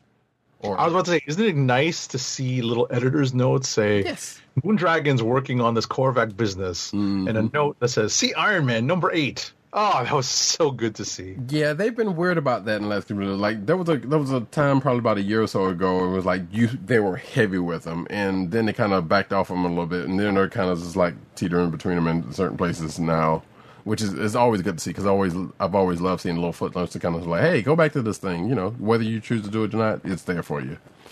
You know, Because I, I think ultimately they're dealing with so many different types of timelines. yes. You know, that uh, that's what it seems like to me. Where you know sometimes the note is timely, sometimes it's not. But also, yeah, with people like us, or you know, uh, who do end up reading a- lot of books and happen to see these people in other places and be like, well, wait, so what's the time frame here? Where does this tie into this? If it ties into anything, and the fact that they do have like, it's like, oh yeah, so they they make it known that that this person's here, this person's there, you know, and X Y Z is is very good because we kind of may already know that these people are elsewhere, but sometimes they don't always say. But regardless, uh, getting back to this real quick, like I said, we, we, we find out where pretty much most of the Guardians are. We found out that um, that um, uh, Mantis is getting drawn in. Also, they have a ship called the Tenant, which that's definitely a David Tennant uh, reference if there ever was one. I'm pretty certain. Um, but then we cut to um, Peter Quill and uh, Richard Rider going towards uh, Sword, uh, to the Peak rather uh, and they're talking with each other because you know they were old friends, and they're talking about uh, the revelation that uh, Peter's Peter gives the the team last issue, if I'm not mistaken. Uh, before they read Sword, uh, Richard Rider makes kind of a mixed ass out of himself by trying to strike a, a, a fight with uh, Magneto, which I thought was kind of amazing. I got, a, I got a kick out of that. Yeah, I did too. I got a kick out of that. I was like, all right, you know, uh, Richard Rider is such an old school superhero. You know, even though uh, he, you know, having well, he's still going through therapy. Yes. You know, we kind of we kind of moved away from it, but he's still going through it, and uh, I, I I kind of dug the his issues with. You know, I'm tired of making nice with all the bad guys. Right, They're because bad he guys. Right, exactly. Because he's had to to make nice with, a, as he says, with a, a, a few bad guys, including recently Doctor Doom and and um, Super Skrull. Su- Super Skrull, Yeah. exactly. So like actually actually characters you know uh who've tried to kill him multiple times exactly. Uh, but but I've actually had to make peace with them because of because of what's going on now and then the new the new paradigm basically. Um, but he sees uh Magneto here and, and he's like, "That's it." he's like the uh, like one of the, that bird from the Goodfeathers on uh, on Animaniacs. He's like, "That's it." he's joe just- pesci yeah, He does- basically. he pulls joe pesci Yeah. Uh, so they get into the thing, but but what happens after that was actually kind of cool. So, so um, you know, Brand comes in, kind of cools things down. Peter's just kind of sitting there, like, I didn't, you know, what you, you wouldn't thank me for not trying to escalate things, sure, whatever. Uh, but Brand and Quill kind of go off and do the things which we will see, which we saw in Sword already. Uh, if you depending on which way you wrote, read this. Um, oh yeah, and there's also an allusion to the news that we get from Sword at the beginning of this. But then going from here, we see uh, Magneto and, and Nova kind of talking it out, which I was like, uh, you know what, this is actually pretty, pretty cool. Because it didn't have, actually have to end up being a, a knockdown, drag out, whatever. But, like they, they they got a couple of hits off each other, but then just start talking, you know, civilly, and Right. uh, it kind of also sends, ends up being a little bit of a therapy for Richard for Rich. Sure. And what's funny is that, you know, I, I one of the reasons why I really enjoyed the development of Richard Rider's character, and I've been rooting for him ever since Annihilation, and the, which is which is why I always kind of get a kick out of the fact that we finally got Roddykat to read Annihilation and to appreciate why I appreciate it. Um, this is the Richard Rider we got coming out of Annihilation. You know, like kind of a, a, a someone who's become like a true veteran and has become, you know, a little bit a little bit war weary, but at the same time ready to throw down.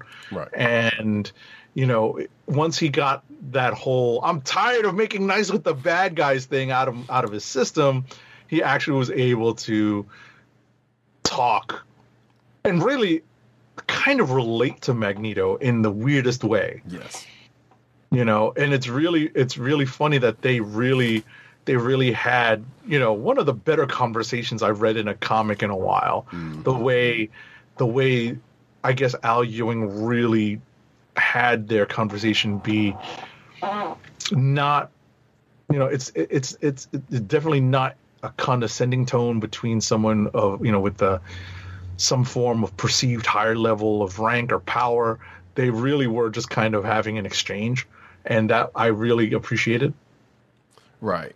Um actually it kind of almost like he wrote the um the conversation between Cap and Doctor and Doom in uh Sword.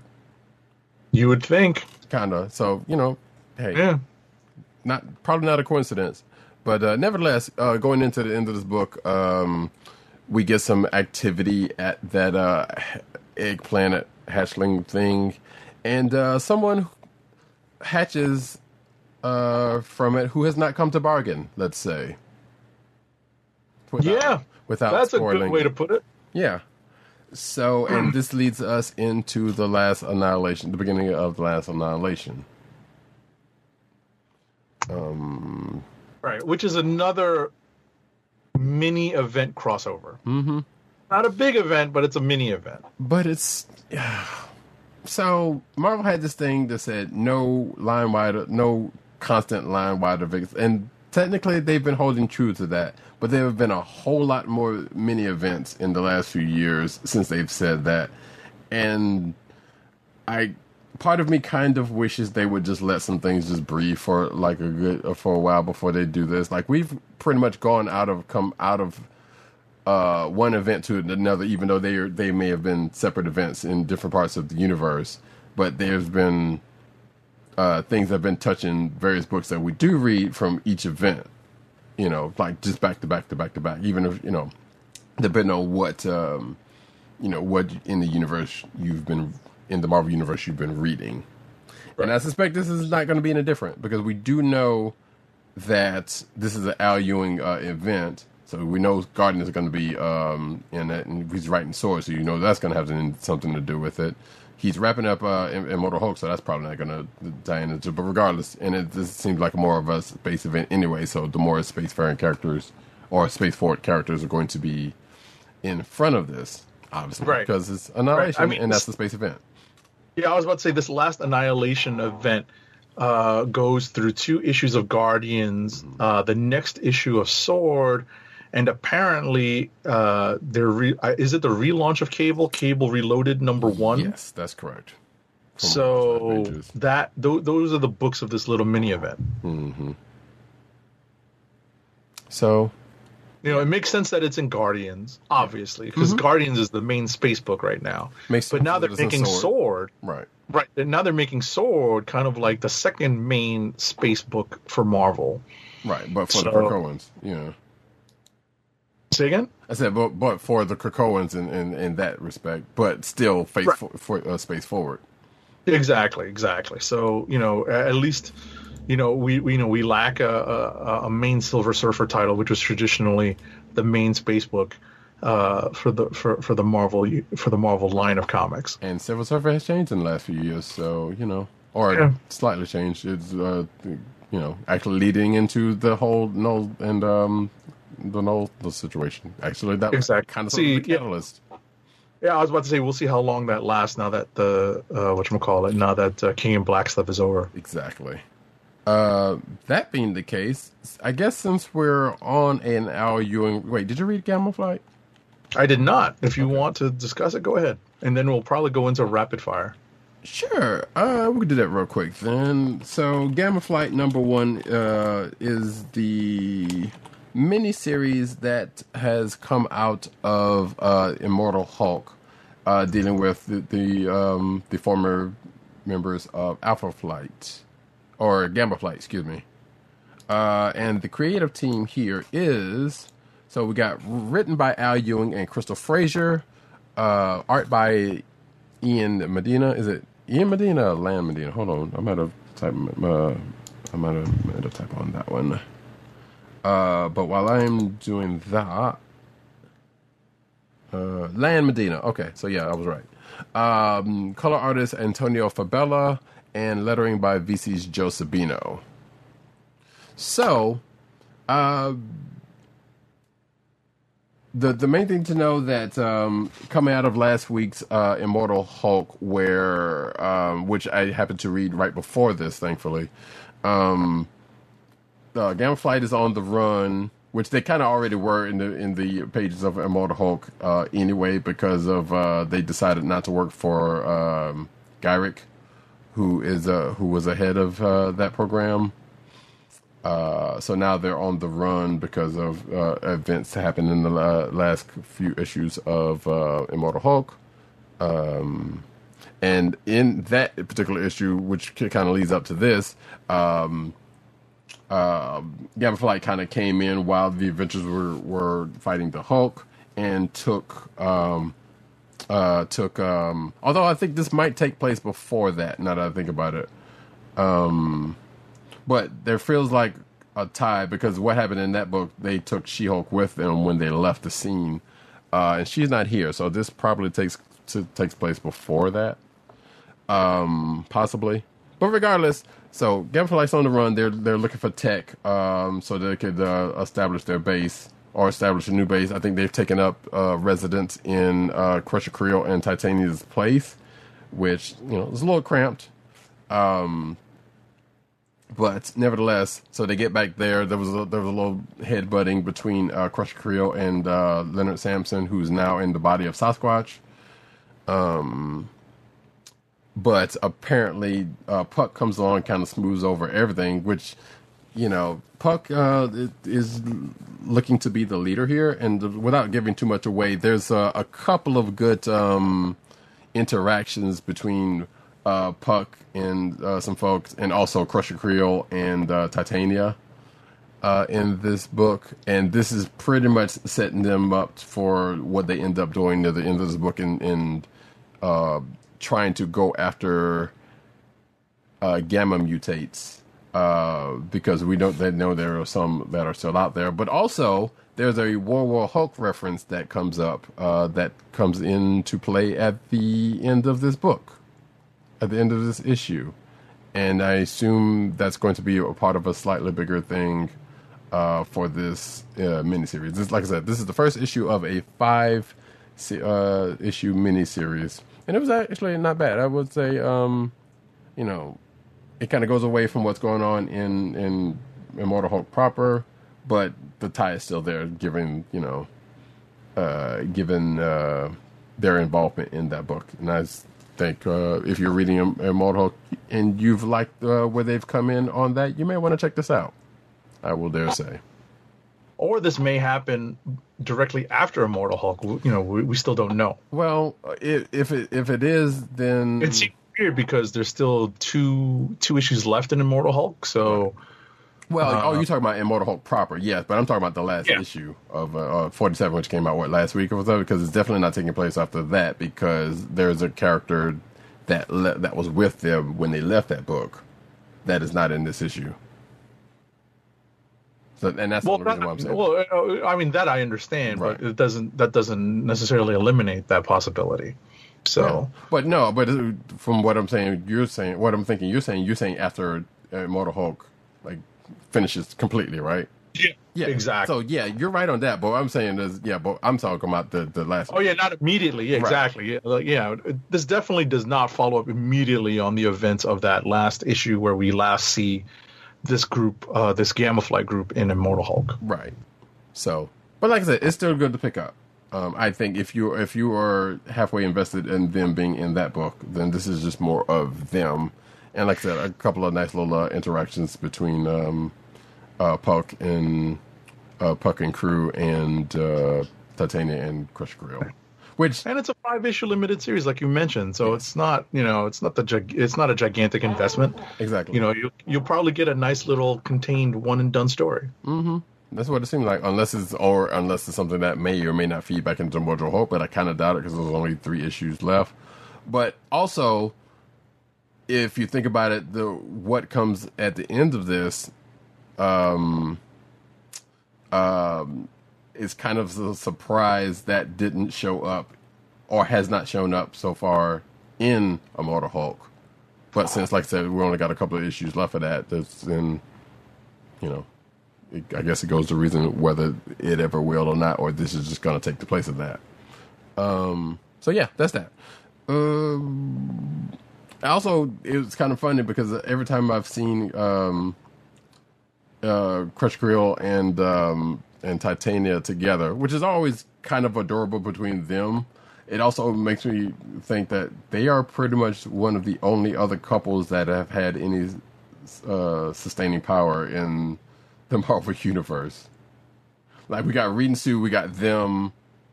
Uh, well, we got I guess we got Ben and Alicia now, but even then wasn't always it wasn't always them together.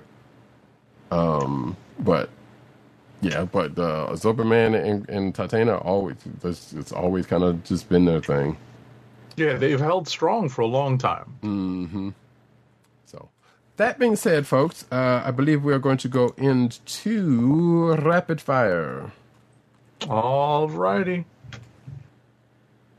I ain't got time to bleed.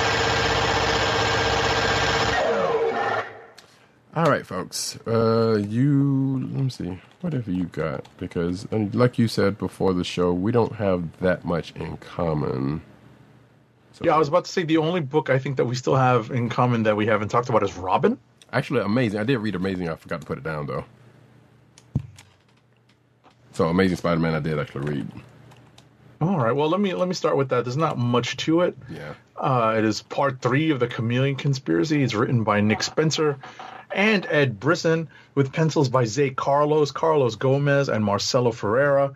Uh, inks by Zé Carlos, Carlos Gomez, and Wayne Faucher.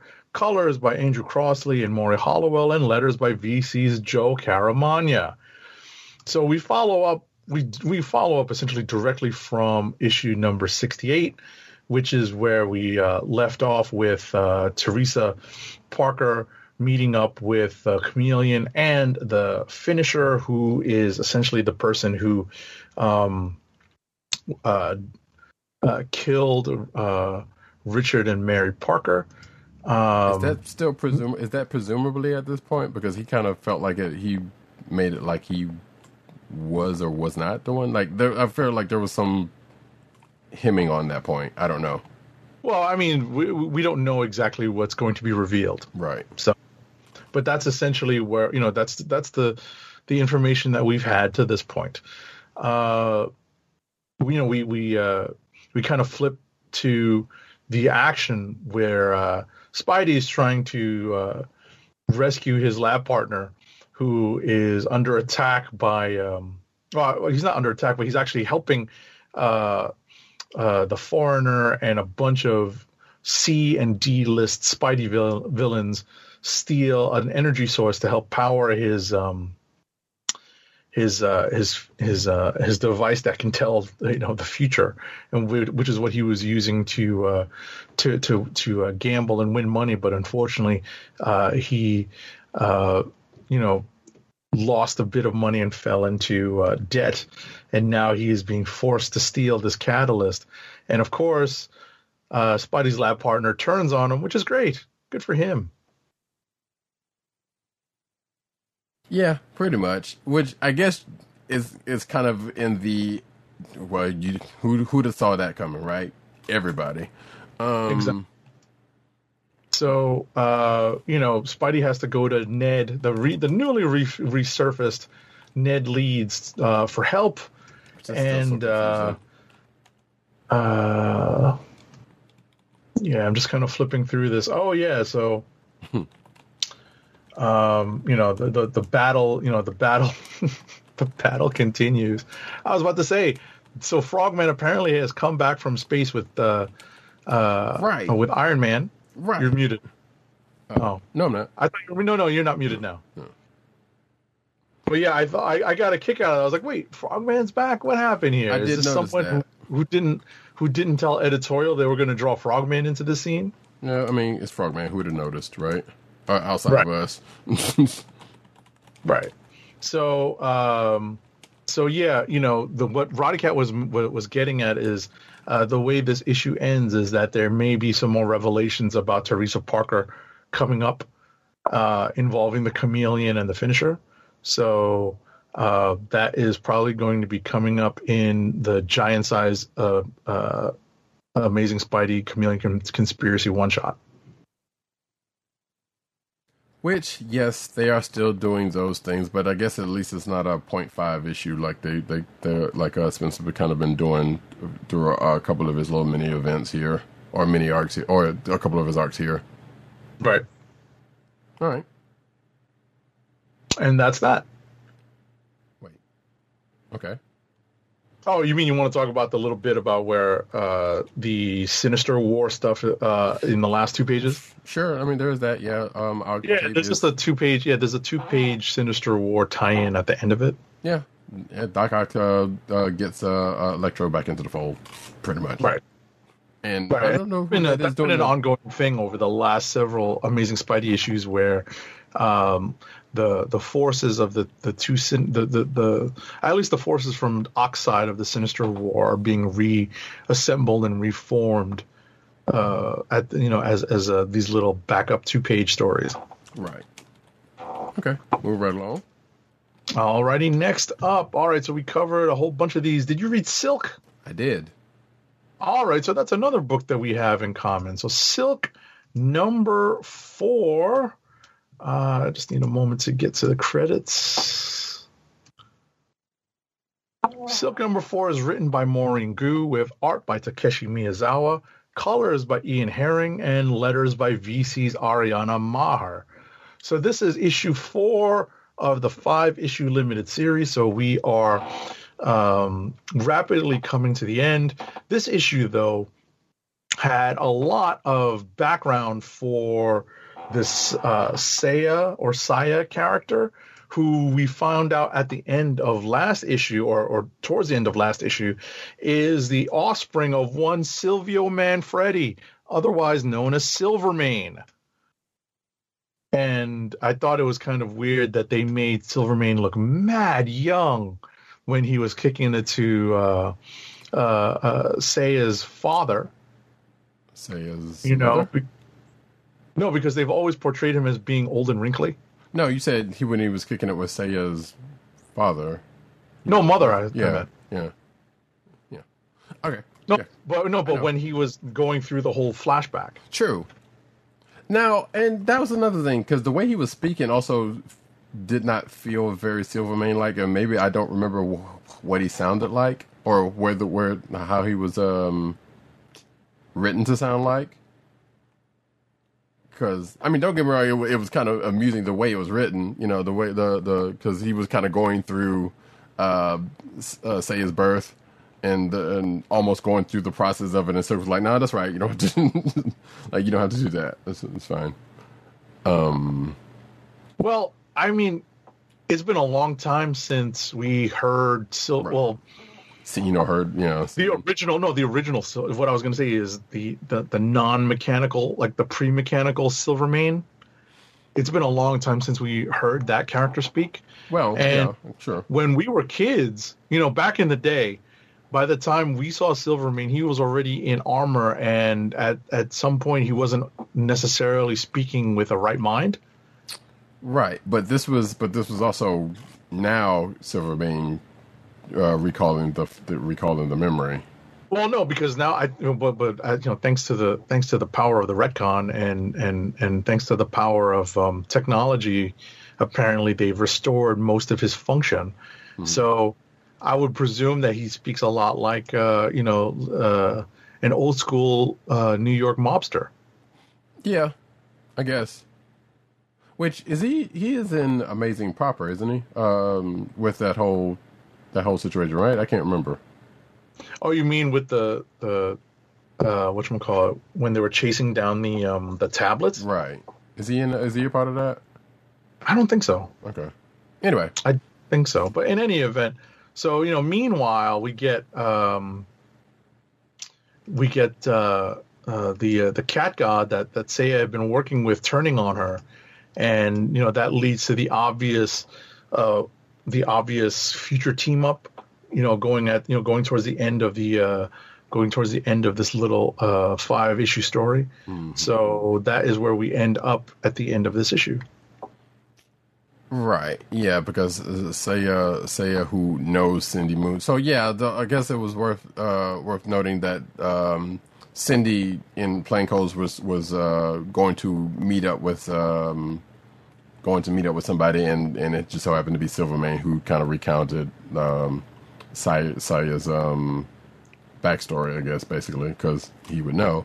And then at the end of this, uh, she um, she ends up uh, meeting up with. Uh, Saya in her room as a Silk, who are, she already knew she it was Silk. Right.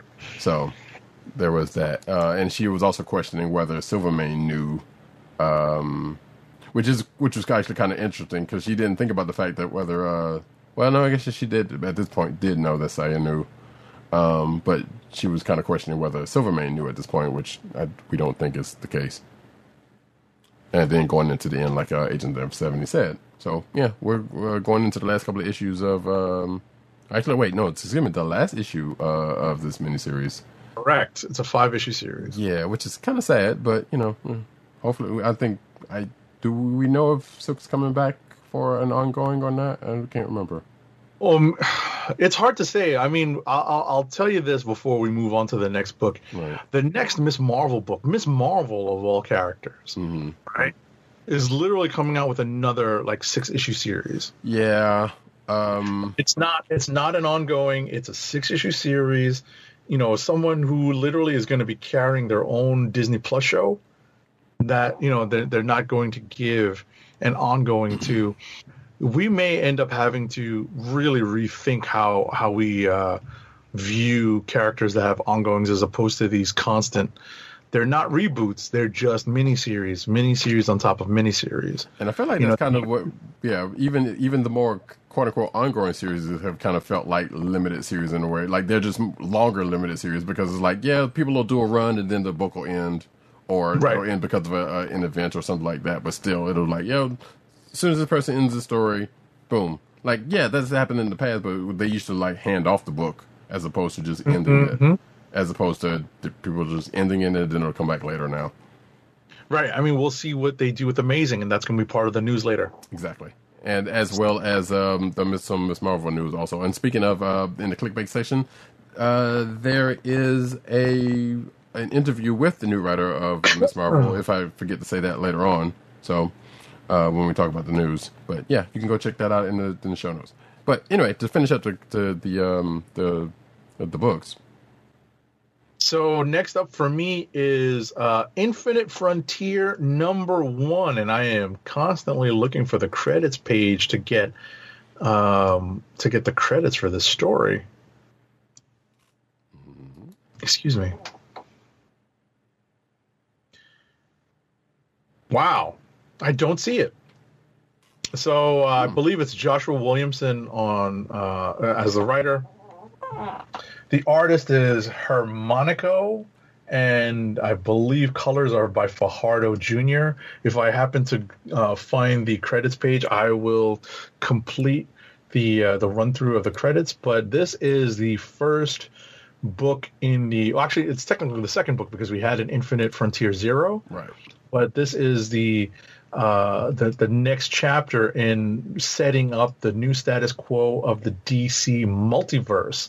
And it turns out, you know, we find out a lot of things. One that the vast majority of the populace remembers the events where they were. That is on the day that all of the multiverses decided to, uh, you know, uh, cease to be in existence you know they remember all that stuff happening which is you know a little different from before you know these the uh, previous reboots as in uh, uh you know the, the the first crisis on infinite earths i believe you know took away most people's uh memories of what was happening and just created a new reality in this case at least we have uh, people who still remember what happened and are debating what it, what actually happened and what the heroes are, and are debating whether or not what the heroes are telling them is true. Um, you know, we did uh, find out that there is another league set up to watch over uh, reality. You know, the the uh, the the they they protect the multiverse, and that's it's led by President Calvin Ellis. Um, and uh, you know they they they deal with the crash landed uh, Thomas Wayne Batman. Uh, that you know he he ended up on um, uh, Calvin Ellis's Earth, and they transport Thomas Wayne to uh, the House of Heroes, which is uh, you know th- th- these are things that have been established uh, previously to this. And the Flash is a member of this group, and he is scouting out uh, a mystery world in the multiverse called Earth Omega. And it turns out uh, that one of the bad guys from the original uh, uh, Crisis, and who has played a role in um, the other Crisis uh, stories, reveals uh, himself on uh, on this um, on this mystery world, and uh, it is not the anti-monitor or the monitor, but it's one of the other characters. It's uh, it's the character I always think of. Um, it, it wasn't a, a a radio song by Cypress Hill, but it's um it's off of one of their earlier albums.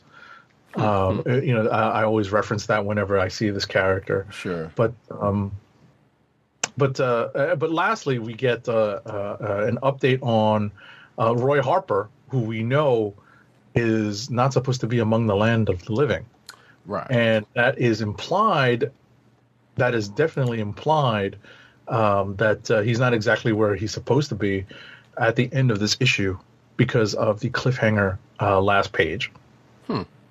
Wait, does he start crying like Pariah? That's what all I need to know. nope Does Pariah show up? nope Good. it's not pariah like i said when i t- I'll, I'll tell Roddykat about this later because he'll probably read this you know in passing oh, for sure. um, when I tell him, he'll he'll understand the Cypress Hill reference because, like I said, it's not one of the radio tracks. It's definitely off the album, off one of the earlier albums. That is. sure.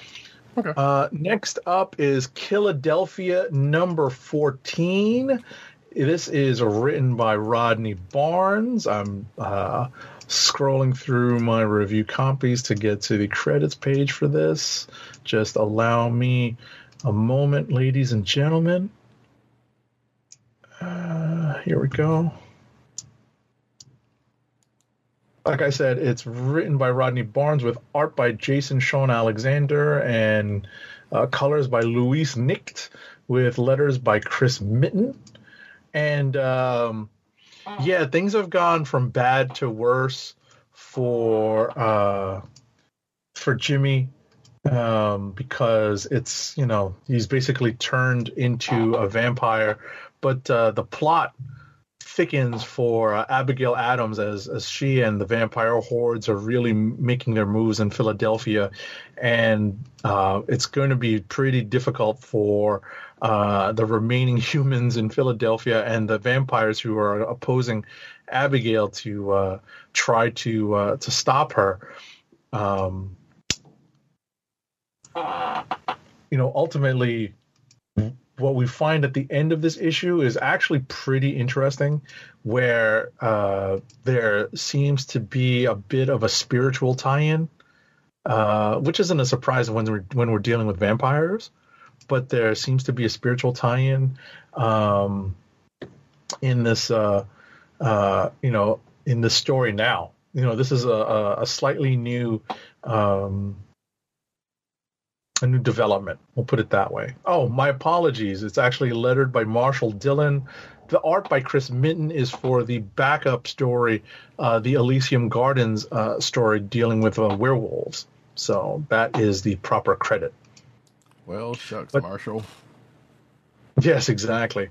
Uh, for anyone who has not who's not familiar with Killadelphia, I think it's worth the read. Um, we're a couple of trade paperbacks in now, but we're only on issue 15. It reads pretty quickly, so um, for anyone looking for uh, something with a horror tint tinge to it, and um, you know, there, there's definitely some some uh, historical references as well as uh, you know, obviously the, the the supernatural being woven into the uh, the history of the United States. If you're if that piques your interest, definitely pick this up. It's been a good read. And uh, last but not least is a book that I believe Roddykat read uh, as well, and that is Robin number three. Yep. It is written by Joshua Williamson with art by Gleb Melnikov, colors by Luis Guerrero, and like Eddie Guerrero, um, and letters by ALW's. Oh wow, look at that! Another lettering studio. It's not VC, it's ALW. Yeah, I noticed that. ALW's Troy Peteri is on letters. So we follow up on um, uh, Robin's uh, resurrection on Lazarus Island, and he, uh, at the end of the last issue, uh, uh, he is um, well, Ravager is basically telling him to try to learn how to chill out because it'll help his fighting style, and it sort of works, but then um, someone decides to ruin it by talking about how Batman uh, beat up beat him up. Yeah, it basically almost turns into uh, the Batman uh, TAS episode. Uh, almost got him. That's yeah, well, yeah, but but more so, um, what you call, but more so, uh, uh, their experience is getting beat up by Batman, not necessarily their their their exploits and, and Right. almost getting Batman. It's more like, oh, I saw him do this to this person, and Batman dragged me behind the Batmobile for twenty blocks because he tried to stick somebody up in an alley. You know, and you're just like, well, we know why he did that to you but uh, but yeah, uh, ultimately we get uh, Connor Hawke and Robin having uh, a, a discussion there. It, some of it ends up being a heart to heart. They they kind of learn what ma- what they learn or relate to each other. What makes them, uh, uh, wh- you know, they relate together. What they have in common, which is more than they probably would ever care to admit. Right, thanks to their But- dads. Say again. So thanks to their dads, basically, because they, they pretty much compare notes to, to on their dads, and even they even uh, make reference of the the um, the Arrow Cave and the Bat Cave. right the yeah and the vehicles that they uh, and that they use. So uh but but uh unfortunately or at least part of the story um the league of shadows show up. And um, uh, it is someone who has a history with uh, Damian as a trainer, and uh, someone who uh, I guess has currently been training Connor Hawke, and that causes uh, Connor Hawke and Robin to come to blows, and uh, one of them doesn't exactly get out of it uh, unscathed. And this is a mild spoiler, but the person that does not come out of it w- uh, well is rescued by um, oh, another familial relation. And that is it for me. Yeah, that was I, I enjoyed the um uh this the reading this book because yeah the the whole um they basically set up like yeah the one person who who relates to Robin is, is is pretty much set up to be his rival, but also just like uh, the conversations in um, in uh, in uh, Sword and um, uh, I guess Guardians, you know, they, they kind of have a, a, a moment with them. That's that's pretty nice. I'm like, oh, okay, yeah. But then it goes into the fighting, and yeah, what happens after that? So, uh, just real quick, did you think that Batman showed up uh, during the course of this uh, issue, especially given that one part that we talked about previously?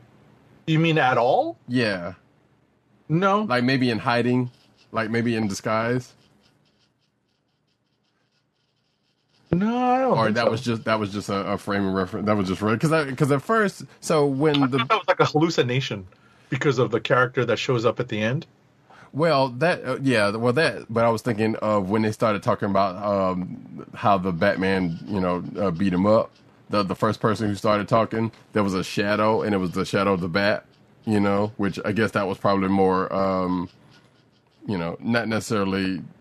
Because at first I was looking, at, it, I was like, "Well, is that Batman in disguise because of that, or they just you, or that was just a, a framing reference, and it probably was just a framing reference uh, uh, uh, there."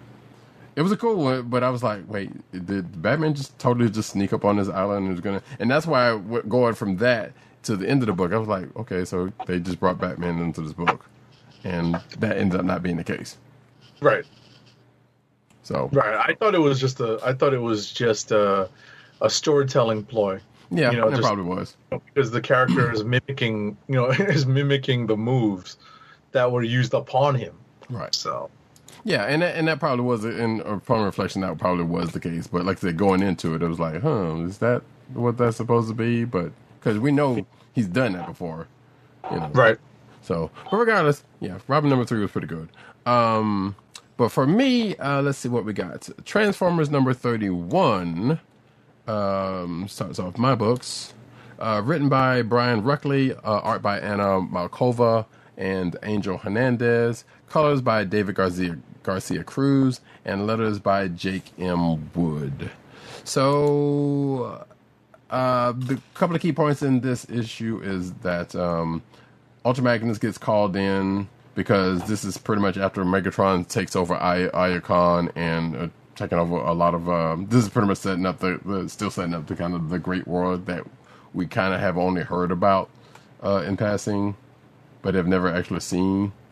Um, and Optimus has just been, you know, been made Optimus a couple of issues back. So there's that. So it starts off with um, um, Ultra Magnus gets called in uh, to, because they're, you know, because the Autobots are kind of uh, outmanned outgunned. So Optimus kind of needed some people on the side. Um, uh, but the other side of this is that Perceptor is uh, doing a test on an Autobot who apparently has teleportation powers like Skywarp. Uh, and this test goes um, gets out of control and has this particular Autobot, um, whom is not one we've probably ever seen before, um, kind of gets bouncing all over the place uncontrollably. And I thought it might have been a setup for a new mini series, uh, and it may still be, but I don't. I, I it, but it's kind of hard to sell coming out of the the um, uh, the end of this book because this also seemingly sets up um, the fact that Transformers have parallel universes based on what happens at the end of this. Let's just say The Transformers multiverse. maybe, possibly, um, because e- even in the midst of it, when uh, like I said, while while this uh, while this Autobot uh, jump stream was uh, was teleporting all over the place, uh, Perceptor had mentioned that yeah, it was like I don't know, there's a possibility that there's uh, you could jump to other realities with the way things are going, and sure enough, at the end of this, we kind of see the that potentially happen because either she cuts to a kind of a well, it's not a Days of Future Past, but an alternate reality or an alternate future. Maybe we don't. We're not entirely certain uh, as of right now, but that's pretty much where the the uh, the issue ends. Um, next book is Transformers: Back to the Future number four. And this is the last issue of this miniseries, but probably not the last we will see of this uh, crossover. Because, uh, as this is written by the, creative team, is uh, Kevin Scott, who's the writer, art by uh, Juan Samu, uh, colors by Candace Hahn, and letters by Neil uh, Uyetake. So, yes.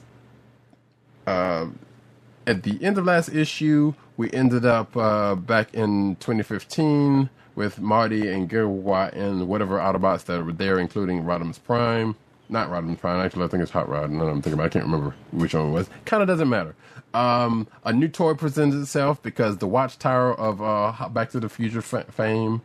Uh, if you are if you are aware of Back to the Future, you know what Watchtower I'm talking about. Turns into a Transformer, specifically a Decepticon, and starts fighting what Autobots uh, that are there. Things don't go well for the Autobots, but of course, Marty and Gigabyte end up going back to the future, back to the past to kind of change things, and they do.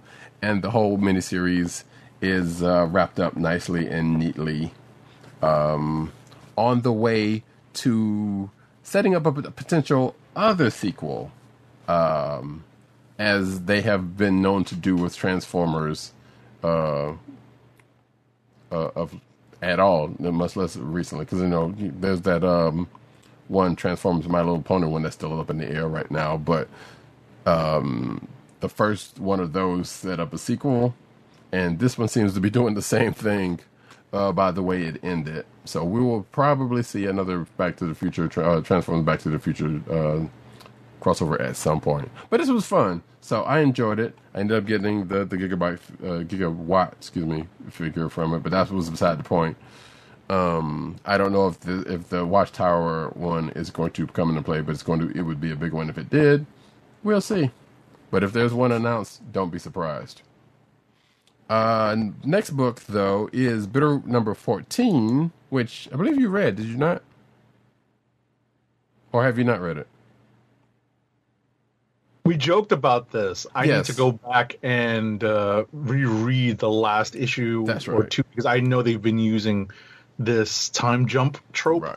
Mm-hmm. uh, as a storytelling uh, uh, as a storytelling uh, uh, uh, mode, and um, I've lost track of who's doing what and where. Right. And this I feel like this is kind of is supposedly not necessarily catching you up but getting you to a place. But the creative team, before I get into that real quick, is uh, written by David F. Walker and Chuck Brown. Shout out to Chuck hometown uh, Chuck Brown. Also hometown uh, artist um, Sanford Greene is doing the art. Um, color artist is uh, Sofie Dodgson, Johnson, and letters by Hassan Otsmane um, Elhaou. So yeah, as uh, we just said, uh, it, uh, they definitely are using sort of a, um, a time skipping mechanics because they because it starts with um, the Uncle Enoch uh, from technically a few years prior to this. So if you're not aware of Bitter Root, Bitter Root is about a family of um, demon hunters, and it's set in Harlem uh, in the 1920s. Uh, that's pretty much that. It's going to be made into a feature film at some point soon. They're working on that right now, but um, right now we still have the uh, the well. I mean, we still have the book regardless. So it starts off with the with a tale of uh, one of the uncles, Enoch, and kind of flashing from 19, uh, 1919 to his current status now, uh, without giving away the events of uh, the last issue where he is um, now in a place, let's just say. Uh, but the book then kind of still skips through other characters who are kind of we're getting their thoughts, um, their their thoughts and motivations uh, going into the next um, the next uh, part of this book. So we see little uh, pages from uh, Blink and this one Doctor Sylvester who was kind of a bad guy, but kind of is now on the side of right in a way. Although he was more like a wasn't necessarily on right or wrong. He was just kind of on his own side. Um, and a couple of the family members where they are and where they're trying to get to, um, because this, the family the a lot of the family had been separated by recent events. Uh, and and again, a couple of them are in a state that where they may or may not be, uh, be around. Um, and of course, Blink has been made uh, the head of the family, who, which at the time was not, which was unheard of, you know, because, um, you know, because of the time and be- because of, um, you know, the way the, the family was set up. Um, but then near the end of the book, we kind of get to a place to where it's kind of back to the present and going into, um, going into, I guess the next arc, kind of, uh, of this uh, book.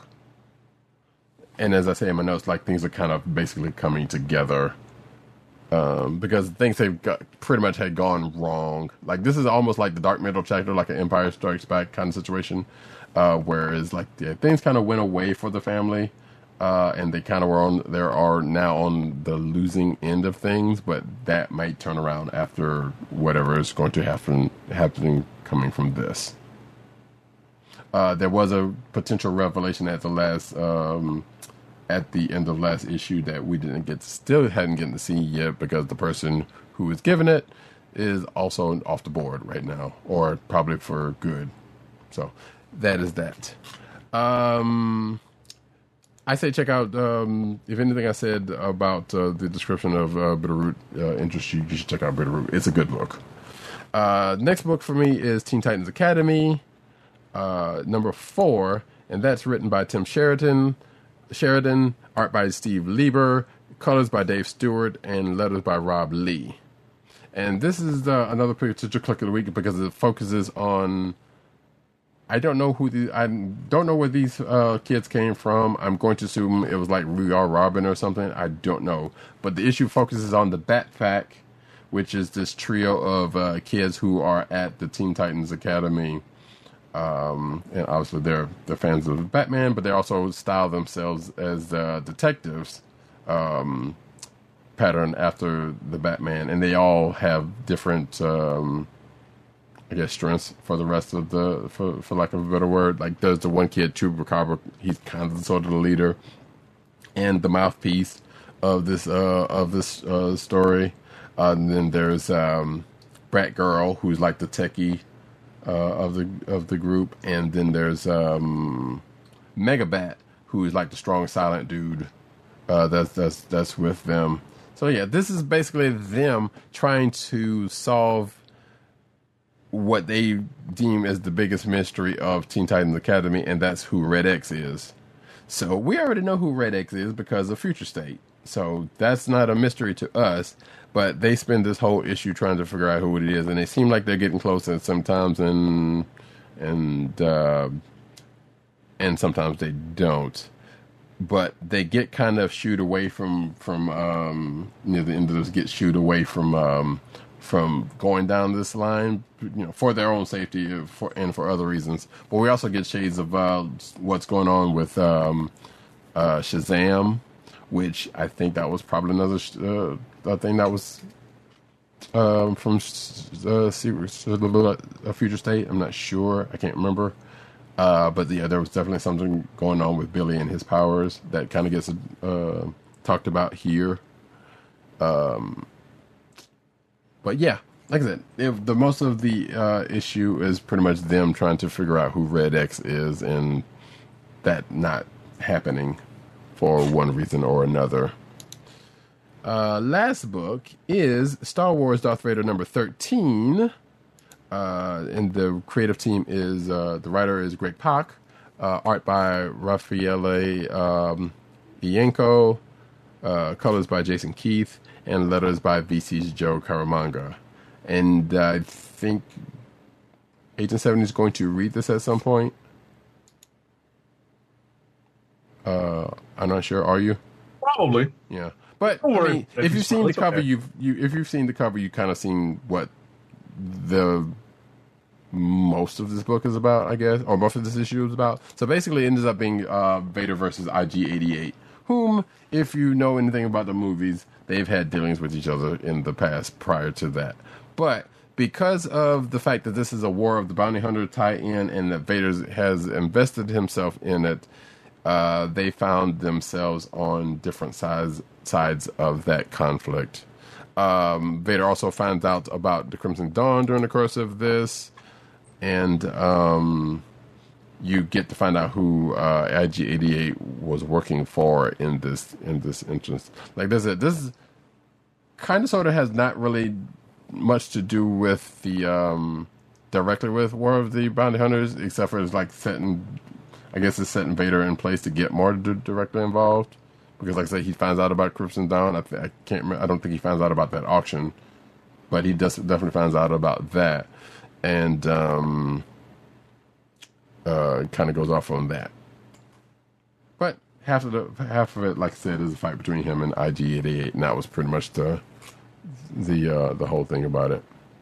And that, folks, is it for me and my books. And now we can go on to kliqs of the week. Kliqs of the week. And we already have one kliq. I wish I totally forgot to put in here, but it's fine. Uh, we have one kliq of the week from uh, Tim, who said his pick was uh, Sword Number Six. Mm-hmm. Which, yeah, definitely was a good book from this this, this week. So yeah, I support that. Um, I don't know. Yeah, I think I'm going to second that. Hmm. Okay. Nice. Yeah, because it really was a good issue. Um, for for especially you know for the revelations and that you know the, whole Richard Rider thing. Like you could almost, I would almost say you could kind of go with uh Sword and Guardians as a tandem.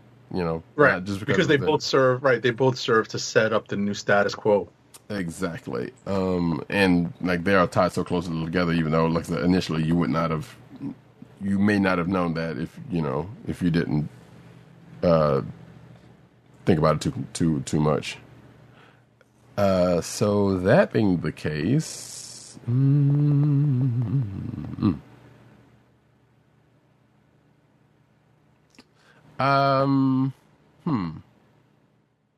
I kind of want to also go with that, but uh, but um also I mean, Guardians is good. Guardians you know, was good. Guardians. Guardians is a strong contender. Uh huh.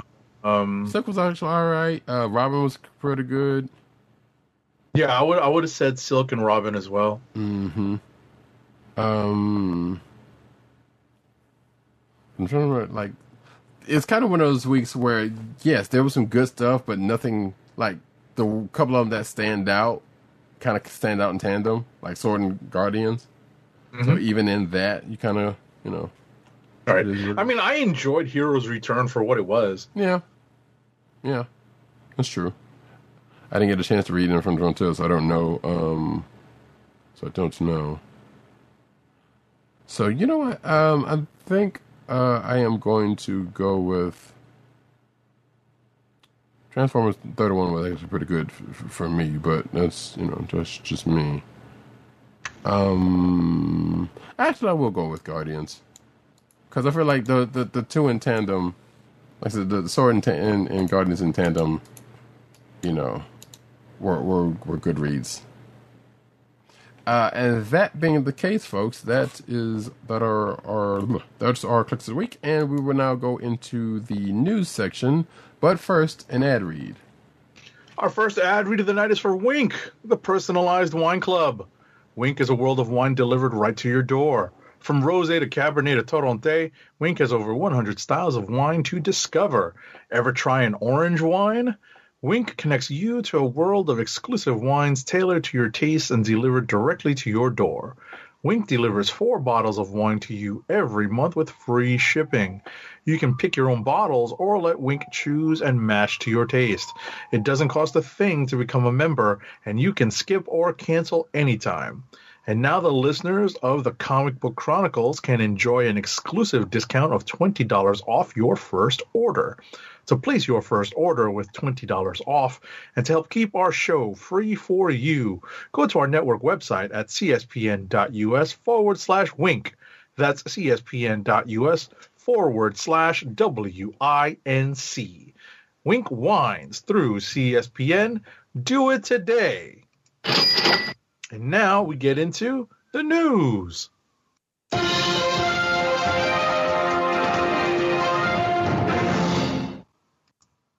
And we start off as we do uh, every week with the cinematic news.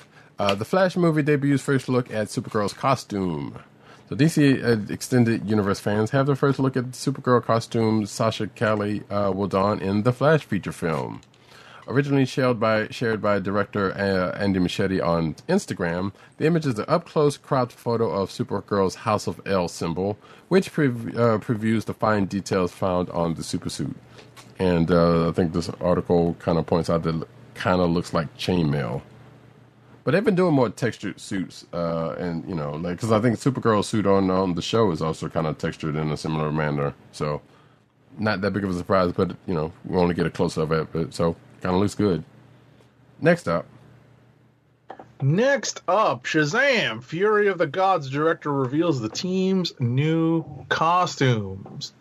So, um, director David F. Sandberg revealed an image of the full Shazam family in their new superhero costumes.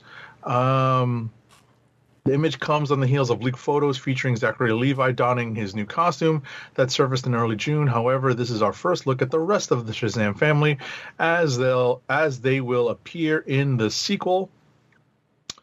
Um Yeah, so yeah, the rest of this article talks about what's going to happen in the uh the sequel, but it looks like we have not necessarily all the colors of the rainbow, but we have blue, purple, uh, kind of like a gray black, uh, the big red cheese, like a darker red, and then um, is that a black? yeah, Yeah, that's a black. Um, yeah, it seems That's more. what happens more- when you do the show in sunglasses, folks. You got to double check the tint on your monitor. Yeah, it seems uh, it seems like a Power Rangers uh, formation more than more than anything. So, but um, and speaking of Shazam news, um, Grace Fulton takes over a superhero Mary role from Michelle Borth.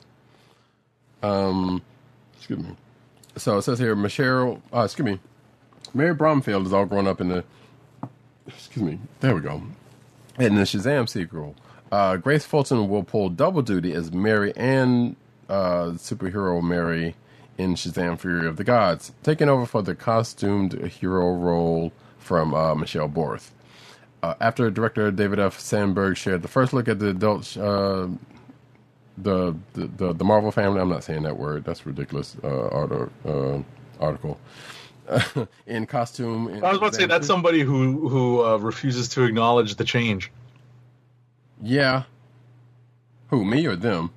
No, them, Oh, yeah, because, uh, yeah, you're right. because because the, the article I just read said the Shazam family. Yeah, it says, and it says sh- the Shazamily is what the article I'm right is, is uh, so there you go. I ended up saying it anyway.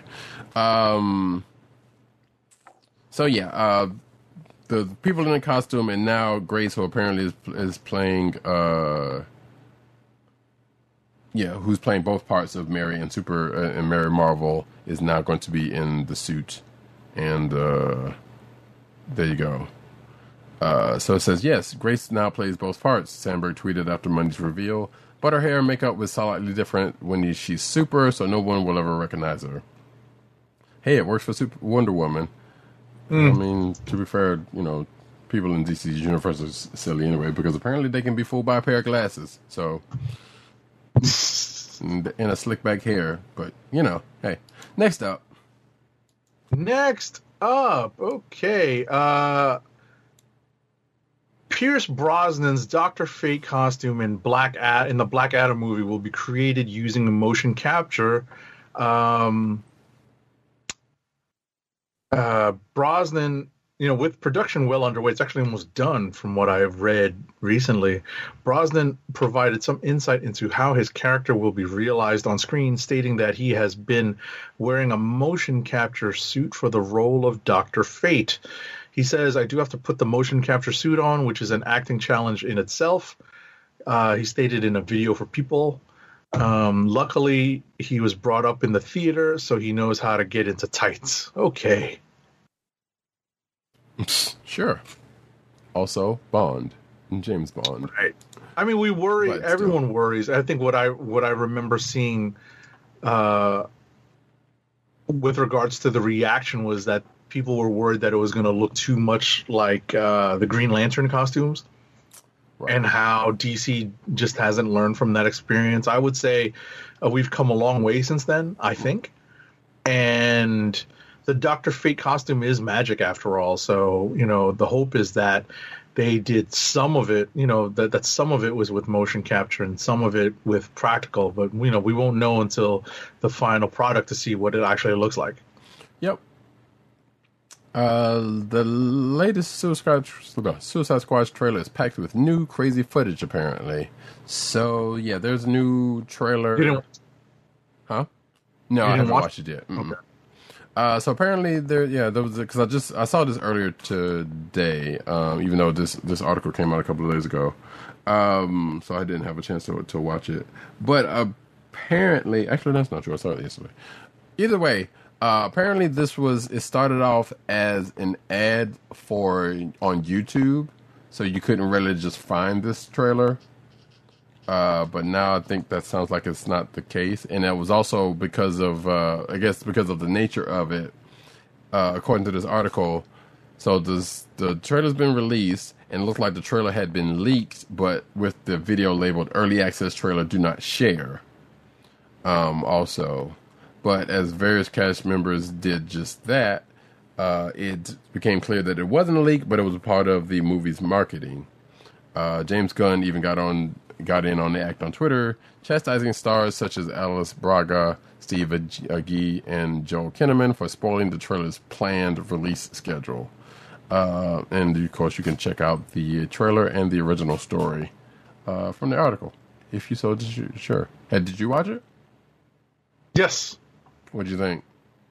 It was interesting. It's def- you, de- you can definitely see Gunn's influence, you know, and, and, and the touch of um, additional humor, which actually works as opposed to the humor that they try to force uh, in most uh, DC DCEU movies.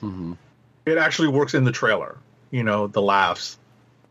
I mean, you can kind of tell it from that last trailer, but yeah, if it's if it's more of that, then yeah, that's not a not a surprise. Then, so cool. I have to watch it. Next up, Next up, spoiler alert: Superman and Lois star Emmanuel Tricky uh, or Cricky. tri- uh, tricky. I think I I, I forgot. I've I've heard it uh, pronounced before, but I can't remember. On that shocking family reunion, she was apparently freaking out. So Superman and Lois revealed even more secrets from the House of El. Um, spoiler alert! Apparently, um, I don't want to get don't want to get too much into the spoilers, but uh, apparently, uh, in this interview, uh, the actress related how um, uh, what call it that uh, that Lana Clark's high school girlfriend and later on and off friend uh, becomes possessed by uh, Superman's biological mother, and uh, yeah, that's that's the the gist of it. That's pretty much. There's Yeah, whole- and her reaction yeah. to it. Yeah, exactly. There's a whole bunch of other stuff in here describing the, the most recent episode. It's very spoilery. hmm And that was probably that was that in itself was probably the biggest spoiler, or a part of it anyway. But that's not the whole Right. Yeah. Um, next up, though, Titan season three delves into Starfire's origins. Um, Prathi Srinivasi Sriniv, Srinivasan, I apologize if I butchered your name.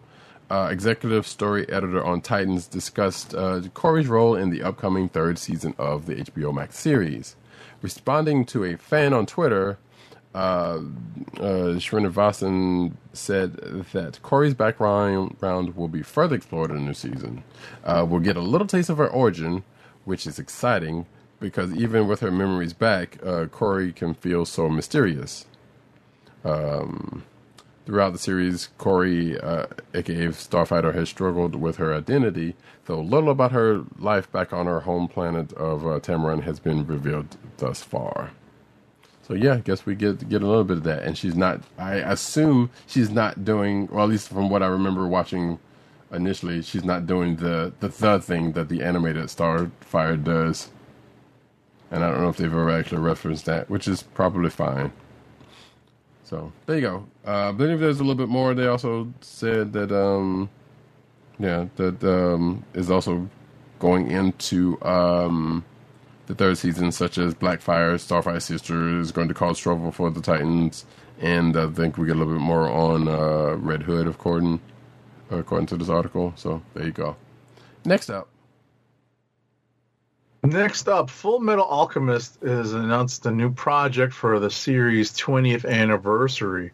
Uh, Shonen Gangan magazine and series creator Hir- Hiromu Arakawa are teasing a big announcement to mark the upcoming 20th anniversary of Fullmetal Alchemist original release. Um, uh, right. So the so this announcement is supposed to be set uh, to come out in uh, well may come out in the next issue of uh, Manga Mogura. No, no, the Shonen Ganga magazine that is, Right. and it's supposed to be coming out July 12th. This was out via the Manga Mogura on Twitter. right? Which I guess is a fan site or something. I don't know. I'm a fan page account or something. But yeah, so this, folks, is the uh, start of the unofficial and not definitely uh, uh, continuous uh, anime block. Let's just say that because this just so happened to be some stuff that happened to run together. Uh, speaking of Netflix's Yu Yu Hakusho, in a report, um, there might be a live action series that may have begun filming in Japan. So Netflix's uh, upcoming adaptation of the shonen manga series Yu Hakusho, also manga, uh, also anime, has reportedly begun filming. So I guess this is actually a real thing, but the report that it started filming is the is what is um, speculative. Uh, as translated by a Twitter guy, some Twitter guy person, a Japanese fan of the series, tweeted that uh, Yu Yu Hakusho live action series began filming in their neighborhood. And they posted a picture of a notice that apparently announces the film for the uh, the filming for the series is occurring in that area. Um, the fan stated that it appears that Netflix built an entire street level shopping di- district to serve as a set. Um, in a later tweet, the original poster mentions that they saw actors wearing blue and green uniforms, which match the colors of the uniforms worn by um, Yusuke, and uh, that sounds like well, the the blue, the the green would be Yusuke, and the green would be Kuwabara. Quite. Um, so, and if you've ever watched that show, you already know this, or read the manga, but you've probably watched the show more than more than that. So, regardless, uh, let's see. The series will reportedly star uh, actor and pop idol Takumi Kitamura, who's best known to Western audience as the star of the live-action adaptation of Tokyo Revengers. Uh, the series originally announced by Netflix in December 2020. Currently, the company has not made any official announcements regarding production or casting. So, it's all up in the air, folks. Next. Next up, uh, Jujutsu Kaisen Zero, the movie, reveals a new image and premiere date. Um, so the new promotional image has been released and ahead of its upcoming December premiere. Revealed via Twitter, the new image depicts the protagonist of the Jujutsu Kaisen prequel, Yuta Okotsu, and his childhood friend Rika. This is set to premiere on Christmas Eve, December 24th. Jujutsu, Jujutsu Kaisen Zero, the movie, is an adaptation of the original 2017 Shonen Jump miniseries by Gege Akutami, which was so well received that it inspired a sequel in the form of the current Jujutsu Kaisen series. The movie will be animated by Studio Mappa, which also animated the first season of the Jujutsu Kaisen anime series, as well as other popular anime such as Attack on Titan, uh, Kakegurui, and Yuri on Ice. Yes, can't wait because the Jujutsu Kaisen was pretty good. Um, so I and even though this is going to be a prequel and, and not possibly have anything to do with um the the current goings on, I'm I'm alright with this. Cool. I watched it. Oh, you did you finish it? Yep, I'm done with it. Nice. What'd you think? Well, never mind. We can talk about it later. It was good. Yeah, cool. We'll talk about it later. It was good. I mean, it's not necessarily my cup of tea, but then again, we've we've we've ten, we've come to tend to discover, and we're actually going to talk about some of the uh, the mecha and the robo uh, anime coming up that uh, what I thought was supposed to be my cup of tea is, you know, a little different. Yeah, which we've we've talked about this um, uh, off air. So yeah, that's something. Next up, uh, Robo. Speaking of, Robotech is back with a new collector's edition and streaming on Funimation. So Funimation has announced that the classic Robotech anime series will soon be available for streaming on its service. All three sagas and 85 episodes of the seminal 1985 series will be available for streaming on Funimation beginning September 28th. Uh, Funimation will also uh, release the series physically in a special collector's edition that remasters the show for its first appearance on Blu ray. Uh, the Blu ray transfer will be based on a previous DVD release of the series and will retain the original print's film grain. Um, which means, yeah, it's probably not going to look all that great, but it's going to look our, it's about as good as they're going to be able to get it. Uh, the collector's edition. It's going to look authentic. That's what they're going for. Sure, that's another way to say it. Uh, the collector's edition will also include an exclusive figure of ace pilot Roy Fokker uh, in a black variant of his flight suits, a series of embroidered patches, and, ex- and an exclusive figure of the iconic VF-1S, which can fully transform from fighter jet to robot mode. Which is probably the coolest thing about Fundam- I mean, about uh, Robotech, honestly. Uh, the rest of the stuff, the, everything surrounding it, yeah, it is what it is. It's a classic, kind of, sort of, for for reasons, but. eh. But anyway, um, that is me editor- editorializing. Um, Funimation also announced that it has acquired the merchandising rights to the series and are planning to release even more Robotech branded products, uh, which includes a series of NFTs. Jesus. And a recently released Robotech the Macross uh, Saga HD Edition video game for the Nintendo Switch. So, yeah, there we go. Hopefully, they do something with the dubbing.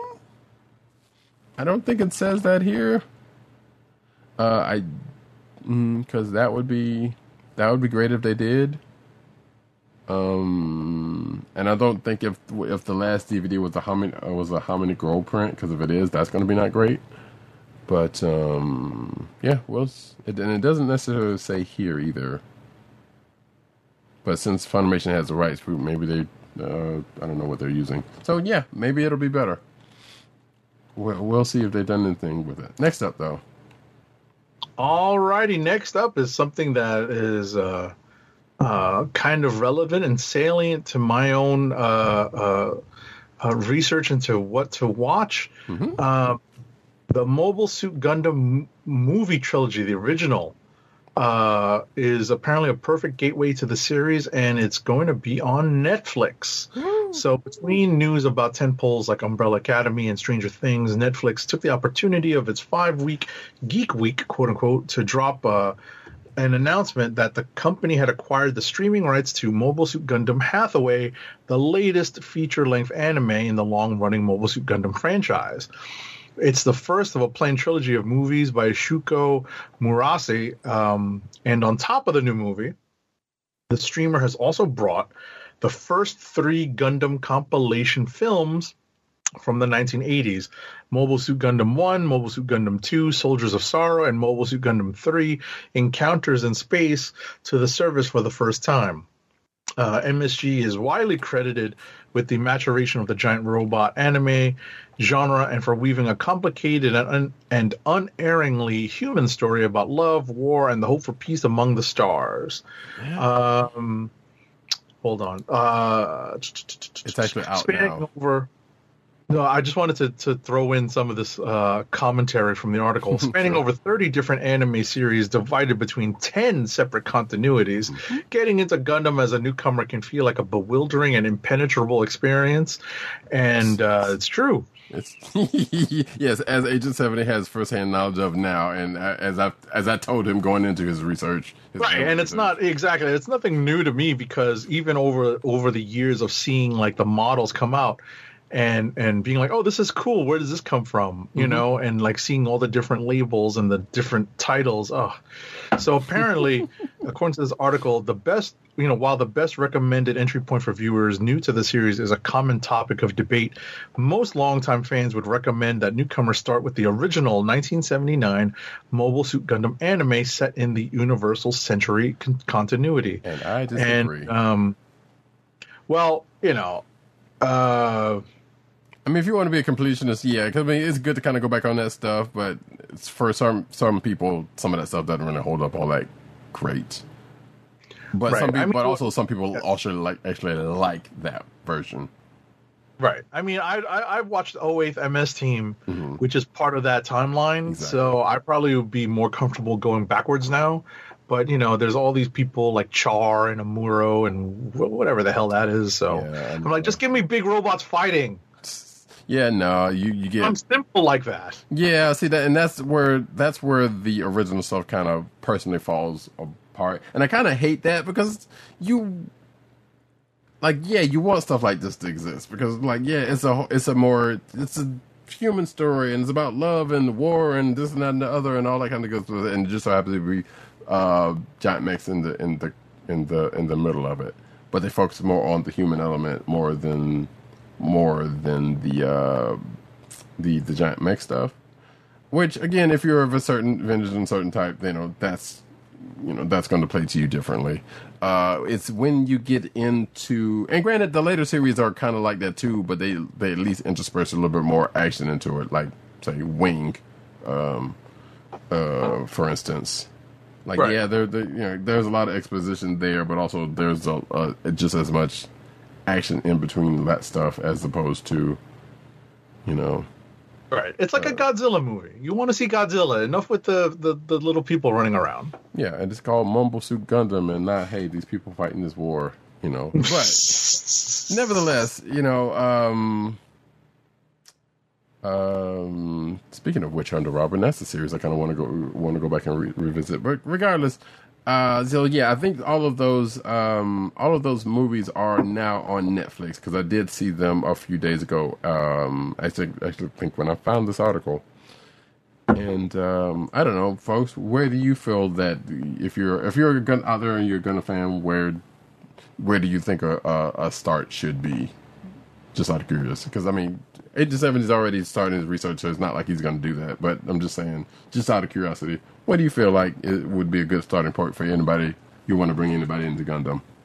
I'm saying Wing, you know, and I know people have their issues with Wing, uh, but also I love the Eighth MS team, which uh, Agent Seven has already just seen. Uh, I was about to say, and by the way, uh, uh, whatchamacallit, um, you know, I don't think it's in our news, but um, Godzilla Singular Point, the uh, the dedicated anime on Netflix, um, is out now. It's not, but I think we talked about it last week that it was going to be out. Yeah, that was going to be out by now. So yeah, Right. Just a just a quick reminder for anyone who is looking for something new to watch. It is definitely out now on Netflix. yep, it is. Uh, next up, though. Uh, wait, is this me? Yeah, I think so. Jetsu. Um, speaking of Mobile Suit Gundam, uh, Mobile Suit Gundam film director Jordan Vogt-Roberts um, shares video addressing his work on projects.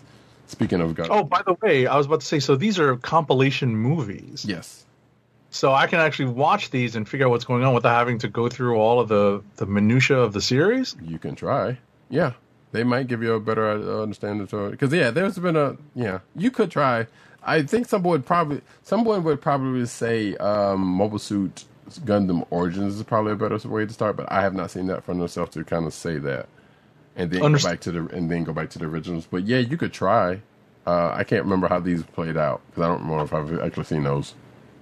All right, well, I see them in Netflix now, so I can add it to my add it to my queue and see if I can work my way through. Yeah.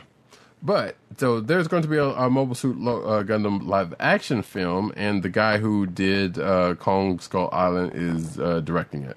So, and that's what this article is about, because he's sharing a, a video addressing his work on the project, which is from. Oh yeah, so yeah, it was announced a couple months ago that uh, Jordan Vogt-Roberts was hired to uh, helm a live action film featuring uh, feature film adaptation of Mobile Suit Gundam. The filmmaker has now addressed his involvement and work on the project in a video message that he recently shared. This is a cussy dude, by the way. Um, or at least he was in that honest trailer that I saw him in.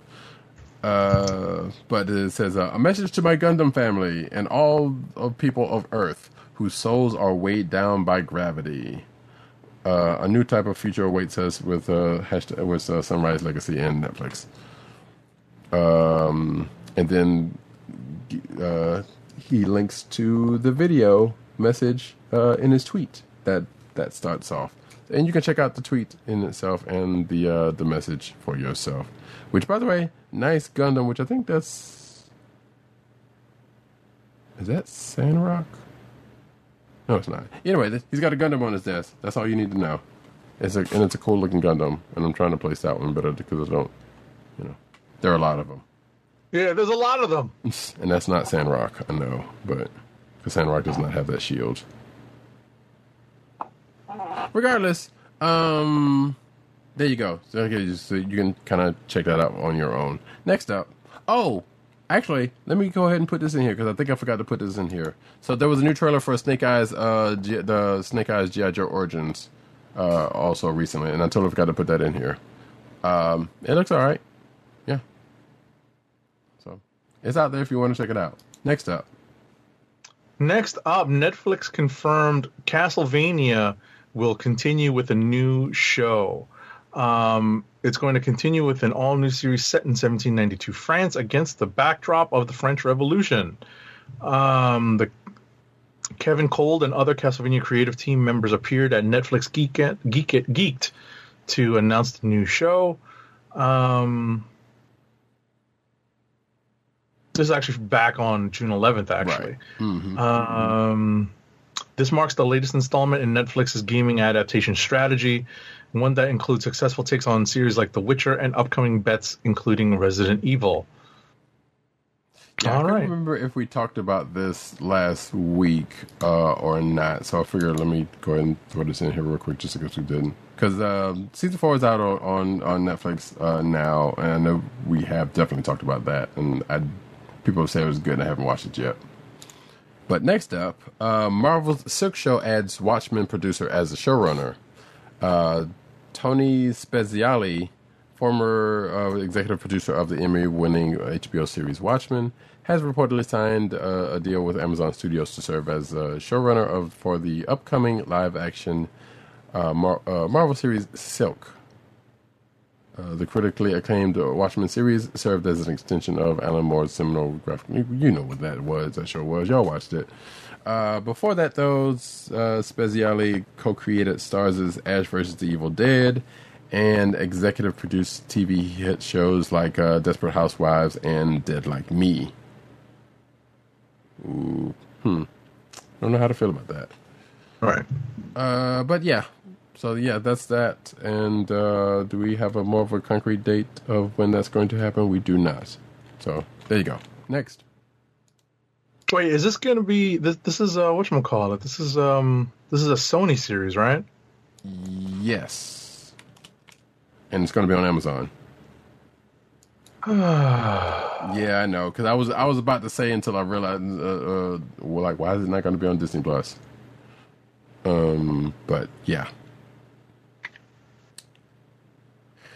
That's all I have to say. Ah. yeah, yeah. Alrighty. Um.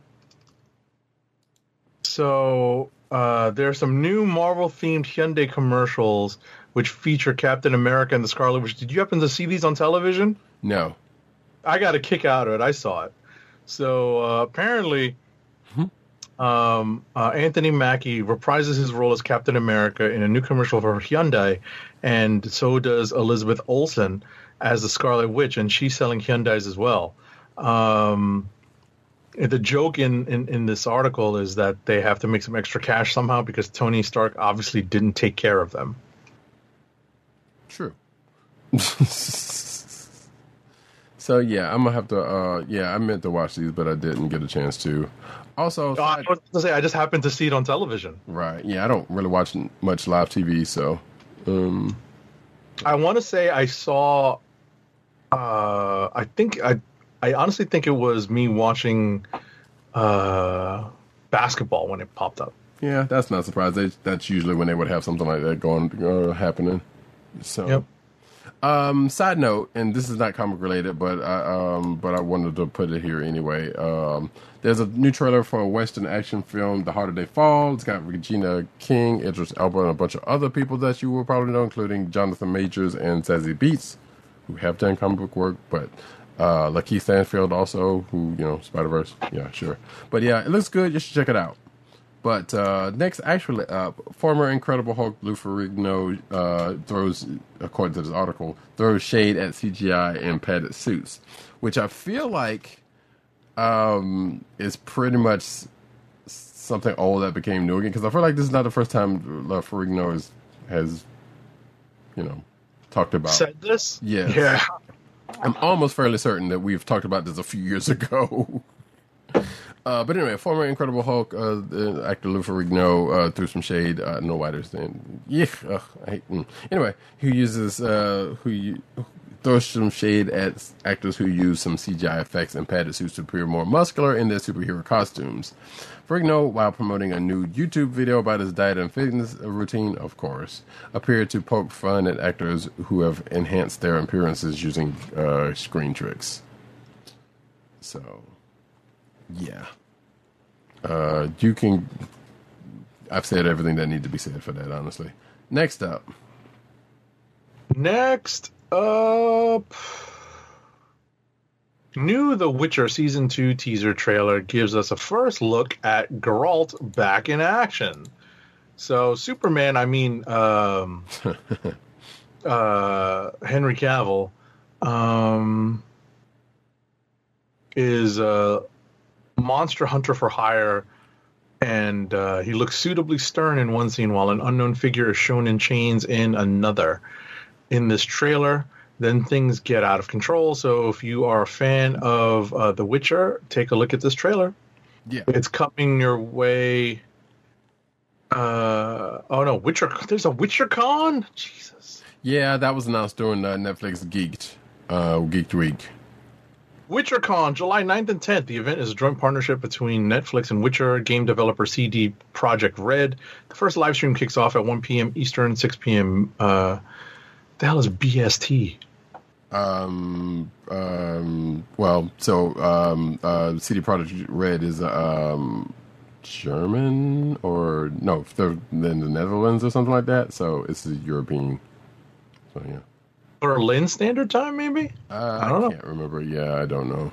But regardless, Five hours? they- no, five hours from the east. Is it British Standard? No. No, that know. would be that would be British uh, standard, uh, but um, but no, I think they're they're it's like more like seven or eight. I'm not sure. Well, Oh, wait, any- says- in no, any wait, it event, says- yeah, you know, so you it's can check out the uh, right. You can check out the official description on the WitcherCon site. You can Google that, and um, you know, check out the actual time that's going to be available for streaming where you, wherever you are. Yeah. Um. Weird. New Transformers: Rise of the Beast film opens in June 2022. Paramount Pictures. I'll be damned. It is British summertime. Is it? Apparently, Well, I just you go. googled it. Dun, dun, dun, dun. Uh, Paramount Pictures announced on Tuesday that the next film in, the li- in its live-action Transformers franchise is titled what I just said: Transformers: Rise of the Beasts. Uh, the movie will open on the date that I just said, and it will be also released in Japan in 2022 under the title Transformers Beast uh, Kakusei. Uh, the new film will center on key concepts from the earlier Beast Wars Transformers show, including the appearance of the Maximal and Predacon factions, as well as characters such as Optimus Primal, Airazor, and Rhinox. It will feature elements from other projects such as uh, Terrorcons and Scourge, alongside classic characters such as Optimus Prime and the Bumblebee. So they're going to have Pri- Optimus Primal and Optimus Prime in the same movie? Interesting. Uh, maybe may or may, may, may not be at the same time, but whatever. Steven Caple uh, Jr. is directing the film, which also stars uh, Anthony Ramos and Dominique Fishback. So yeah, um, I'm kind of sort of looking forward to that, but also, man, the state of Transformers films are not great. uh, that said, I haven't seen Bumblebee, but you know, the the stink of the other ones kind of put me off on, on on that one. But you know, one of these days I'll have to go through all of them for my own benefit. Uh, next up, Next up, uh, the Shang-Chi trailer dropped earlier tonight, uh, Thursday night. If you were watching the, um, if you were watching the, uh, uh, the, I guess it was the pregame to Game Three of the Western Conference Finals in the NBA. Uh, they they showed it on television and it was available uh, immediately on YouTube soon after. So uh, we provide a link to the trailer in our show notes. So make sure you take a look at our show notes for the link. Um, Marvel Studios released the first full-length trailer for Shang-Chi and The Legend of the Ten Rings, which features the return of a villain from the Marvel Cinematic Universe's The Incredible Hulk. Spoiler alert! So we get lots of cool stuff in the trailer. Um, you know, uh, a lot of it really isn't spoilerific when it comes to the Shang-Chi movie, but the one thing that does pop up at the end, which I uh, I, I asked Roddykat to watch it before we started the show, um, so apologies for starting a, a little later than even usual, but um, one thing that does pop up, and as I said, spoiler alert, it appears that uh, the Abomination, played by uh, you know uh, the uh, otherwise known as Emil Blonsky, played by uh, uh, what is that? Uh, what's the character? What's the actor's name? uh, Tim. Um, I forget. But the point is, um, the uh, the Abomination appears to make at least a brief cameo appearance here in uh, Shang Chi. Mm-hmm. Tim Roth. uh, Tim Roth. There you go. it's there in the article. I just had to scroll down a little bit. Of Tim. Roth. Um. So yeah, that was interesting to see. Um, especially given that the Hulk movie that he was in is not necessarily kind of, sort of, not sort of, kind of, sort of, not considered canon, but is. Right, but way. he is also supposed to reprise his role in the She-Hulk Disney Plus show. So they are uh, slowly but surely integrating that into uh, the MCU. Uh, And that is, I was going to say, and if you don't have anything else on that, that is it for uh, cinematic news. Now, the only thing I was going to say about that trailer was uh, it was a it was a good looking trailer, and I felt like uh, speaking of um, Henry Cavill, I feel like there was a part in that trailer where uh, whoever we see with the rings on kind of cocks their arms like like uh, Cavill did in that Mission Impossible uh, movie. Right. So uh, that kind of gave me shades of that. I was like, okay, that's that's that's amusing. Right. I guess uh, what I was going to say is, I guess if there is one thing to take away from the trailer is what you know it, it's with regards to what Roddykat just mentioned is to actually see the ten rings in action and to see how uh, potentially different that uh, they they'll be depicted than the comic book version of the Mandarin's ten rings. Right, because the team rings in the in the comic books are actual rings that go on your fingers, and these are like arm rings. Right. So, you know, we don't know though if these 10 rings actually possess different powers or if they're in uh, different configurations. Right. They act different. We don't know yet. Obviously, they're holding on to that for now. And maybe we'll find that out in later trailers or just, you know, when we watch the movie. But I'd be, I would be glad, that, you know, I would hope that they, they give, because the Mandarin is a, a pretty imposing figure. Even though they don't write him like that, he can be a really imposing figure. Like he can hold off an entire team of Avengers by himself. Right. You know, we're talking about like, you know, the, a, a, a powerful roster of Avengers. Not talking about you know the Kooky Quartet. Right. Look, let's not talk bad about it. No, I'm stop. I'm cut. No, I mean, you know, know, we don't. know you know, listen, the Scarlet Witch by herself it makes the Kooky Quartet pretty powerful. But Right. you know, you know, when we're talking about like a, a physically imposing, you know, powerfully built uh, group of Avengers, I'm probably thinking of. Uh, I, I want to say the last time I really saw the Mandarin take on a group of Avengers was probably during Acts of Vengeance. And you know he he was forced to flee because he he was outnumbered. But he was, you know, the, the, the group of Avengers that he was facing off against was pretty imposing. Wait, wasn't it the Wackos that he was going up against during that? Or maybe I'm tripping. Uh, No, I think it was a combination. Hmm. I want to say the Wackos and the East Coast group came together for that particular issue. That's why, from what I remember, it was a mix of them. Mm, uh, yeah, I, I remember Wonder Man being, you know, being part of that. You know, so you know, we'll consult, ladies and gentlemen, we will consult uh, our handy dandy Marvel Unlimited after to see, in fact, which groups, uh, which members of the Avengers are part of that particular uh, battle uh, in Acts of Vengeance. I love the actual Act of, Acts of Vengeance. I know they tr- tried to kind of redo it uh, like a year or two ago with uh, some of the younger group, but that's neither here nor there. We're going to move on to um, the comic book news, actually.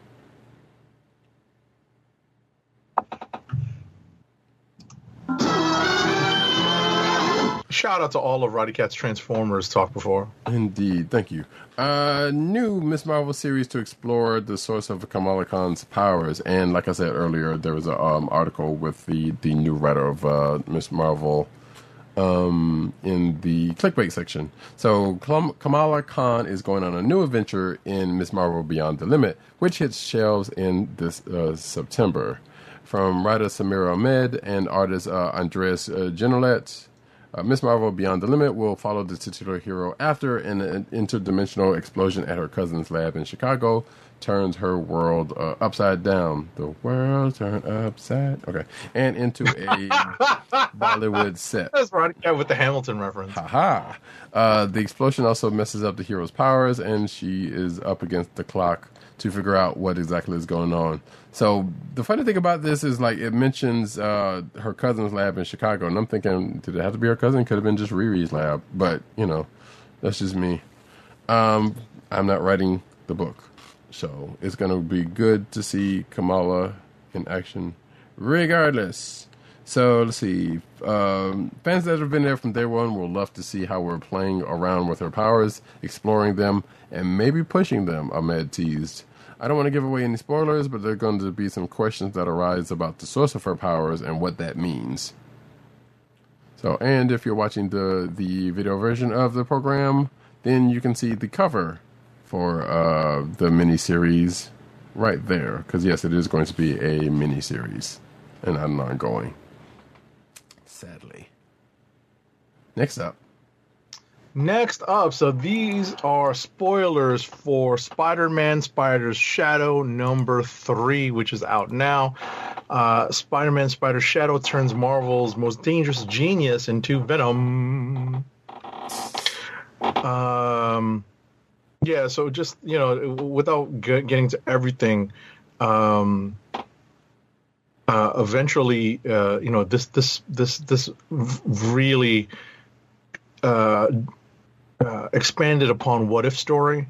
You know, most what ifs were really uh, conf- were usually confined to one issue, and, and, and lots of them were told with very quick um, uh, uh, transitions and, and, and, and, and with with lots of uh, compressed storytelling. This story has had a chance to breathe, you know, to its to its benefit.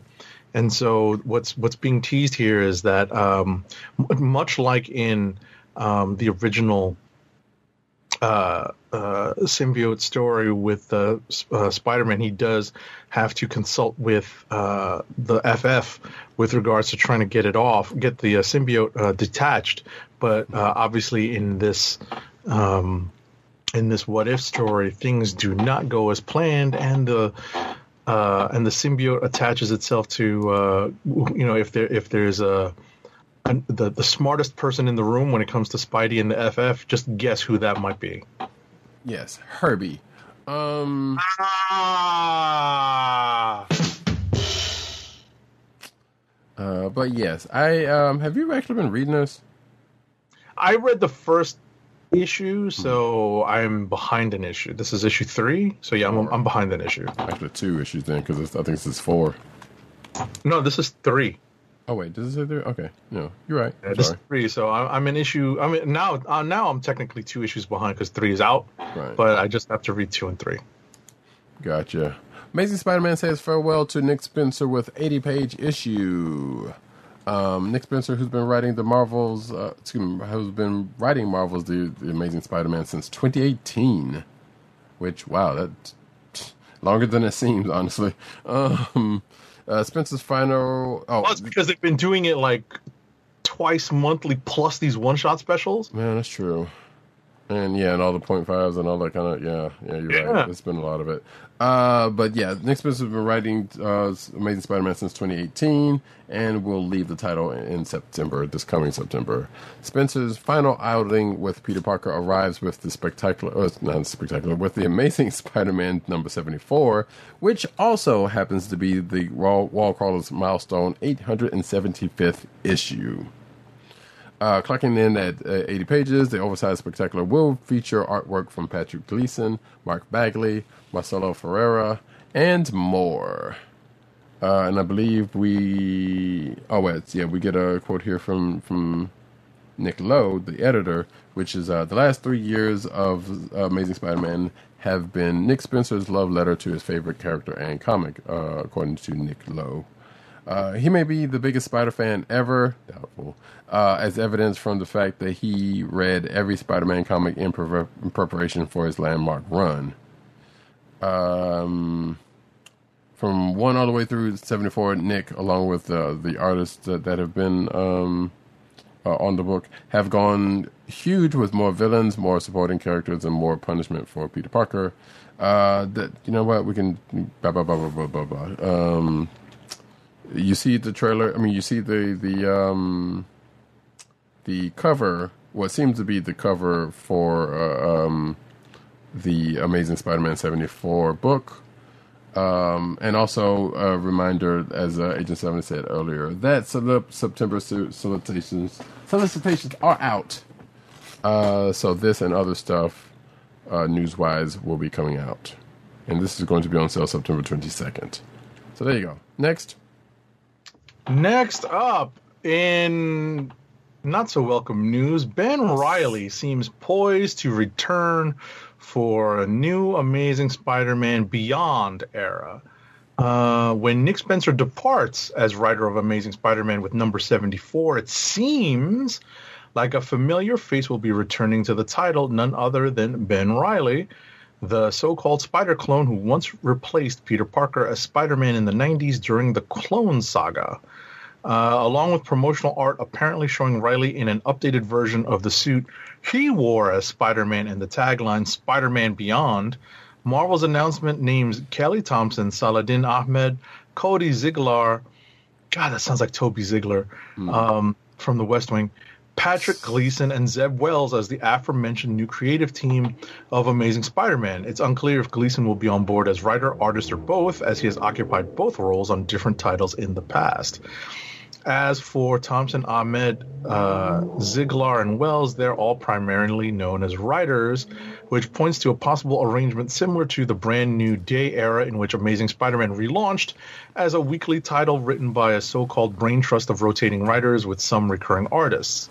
Um, Wells himself was a part of the brand new day brain trust. Um, Marvel's announcement doesn't name any artists other than Gleason. Uh, let's see if this article mentions it. I happen to read somewhere that these books are going to be published three times a month. Oh no! Yep. What? Oh, what's old is you new again? Yep. Yep. Yep. Remember we yep, had yep. like what four or five books back in a um, uh, um in a month. All right, sometimes in a week. Now that I think about it, Well, I definitely remember them going weekly. yeah. So I don't know if they can do a weekly schedule. So that's probably why they're going to go with three. Yeah, because because yeah, You know, three times a month. So that means you know there's going to be an off week uh, every once in a while during the month. Yeah, because wasn't like Web, wait, yeah, Web, Amazing, and Spectacular was all out um, pretty much in a month. Well, yeah, I mean that's the regular title, but if I recall correctly, they did amazing three times. Uh, they they did amazing weekly Right. for a while. Yeah, it's kind of ridiculous, and it's brand new day, which no one wants to, no one wants to bring that back up again. But he- Right. So but here we are. I don't know how I feel about this because I definitely was off the book when Ben Reilly was in the book in the 90s. hmm Um, so I don't know. I mean, I, I you know I like Saladin Ahmed. Um, so I'm I'm I'm willing and Kelly Thompson as well. Mhm. So I'm willing to give maybe the first issue or two a shot. But if you know, what it also depends on who's. you know, I hope this doesn't last too long. Well, it also depends on who's kicking that off, like uh, whether it's going to be either one of them or someone else. Um, and also Saladin Ahmed still has Miles' book, so so because the way this sounds like from reading this, it sounds like okay, well, something's going to happen, or Peter's going to be off doing a thing, and I guess Ben is going to take over uh, the role for a little bit, which if anybody's thinking about it, sounds like the premise of uh, Miles Morales' uh, video game, uh, most recent video game, which I'm, which makes me think why couldn't they have gotten Miles to do it? But Miles has already got his own book, I don't, I don't know if that has anything to do with any kind of reasoning. Say but- he's running around as Spider Man, just a Right. different Spider Man. right. So it's like they didn't necessarily need to do this. It just like it's like, hey, Miles, it's all you know. But you know, for whatever reason, they're bringing Ben Reilly back into this, and like Agent Seven said, might potentially be off of book be off of uh, Spidey. That's this particular Spidey book at that time, but you know, might check it out once. Next up, though, It's you. um, Spider-Man reimagined as Captain America for 80th uh, anniversary variant covers. Underoos! Oh. Uh, uh, Marvel Comics is publishing eight Captain America 80th anniversary variant covers in July 2021. One for each decade the Star Spangled Avengers been around. Uh, from the four covers shown so far, each of them will represent the star of uh, the star of the variant covers issue as uh, Captain America, Spider Woman, Iron Man, and Spider Man, or Spider Man and Moon Knight so far. so let's see, some surprising comic book characters have taken up the mantle of Cap's uh, of Cap in the past uh, which we go into. You know, yeah, so you can see the covers uh, in this article, or at least a couple of the covers.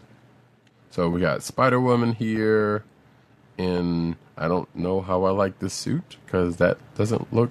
I mean, uh, imagine if you're watching the video ver- uh, the audio version. Imagine Iron Patriot just with uh, these other characters' um, suits and then you pretty much you got a good idea. With the exception of maybe the Moon Knight one, because the Moon Knight one is just Moon Knight with a shield.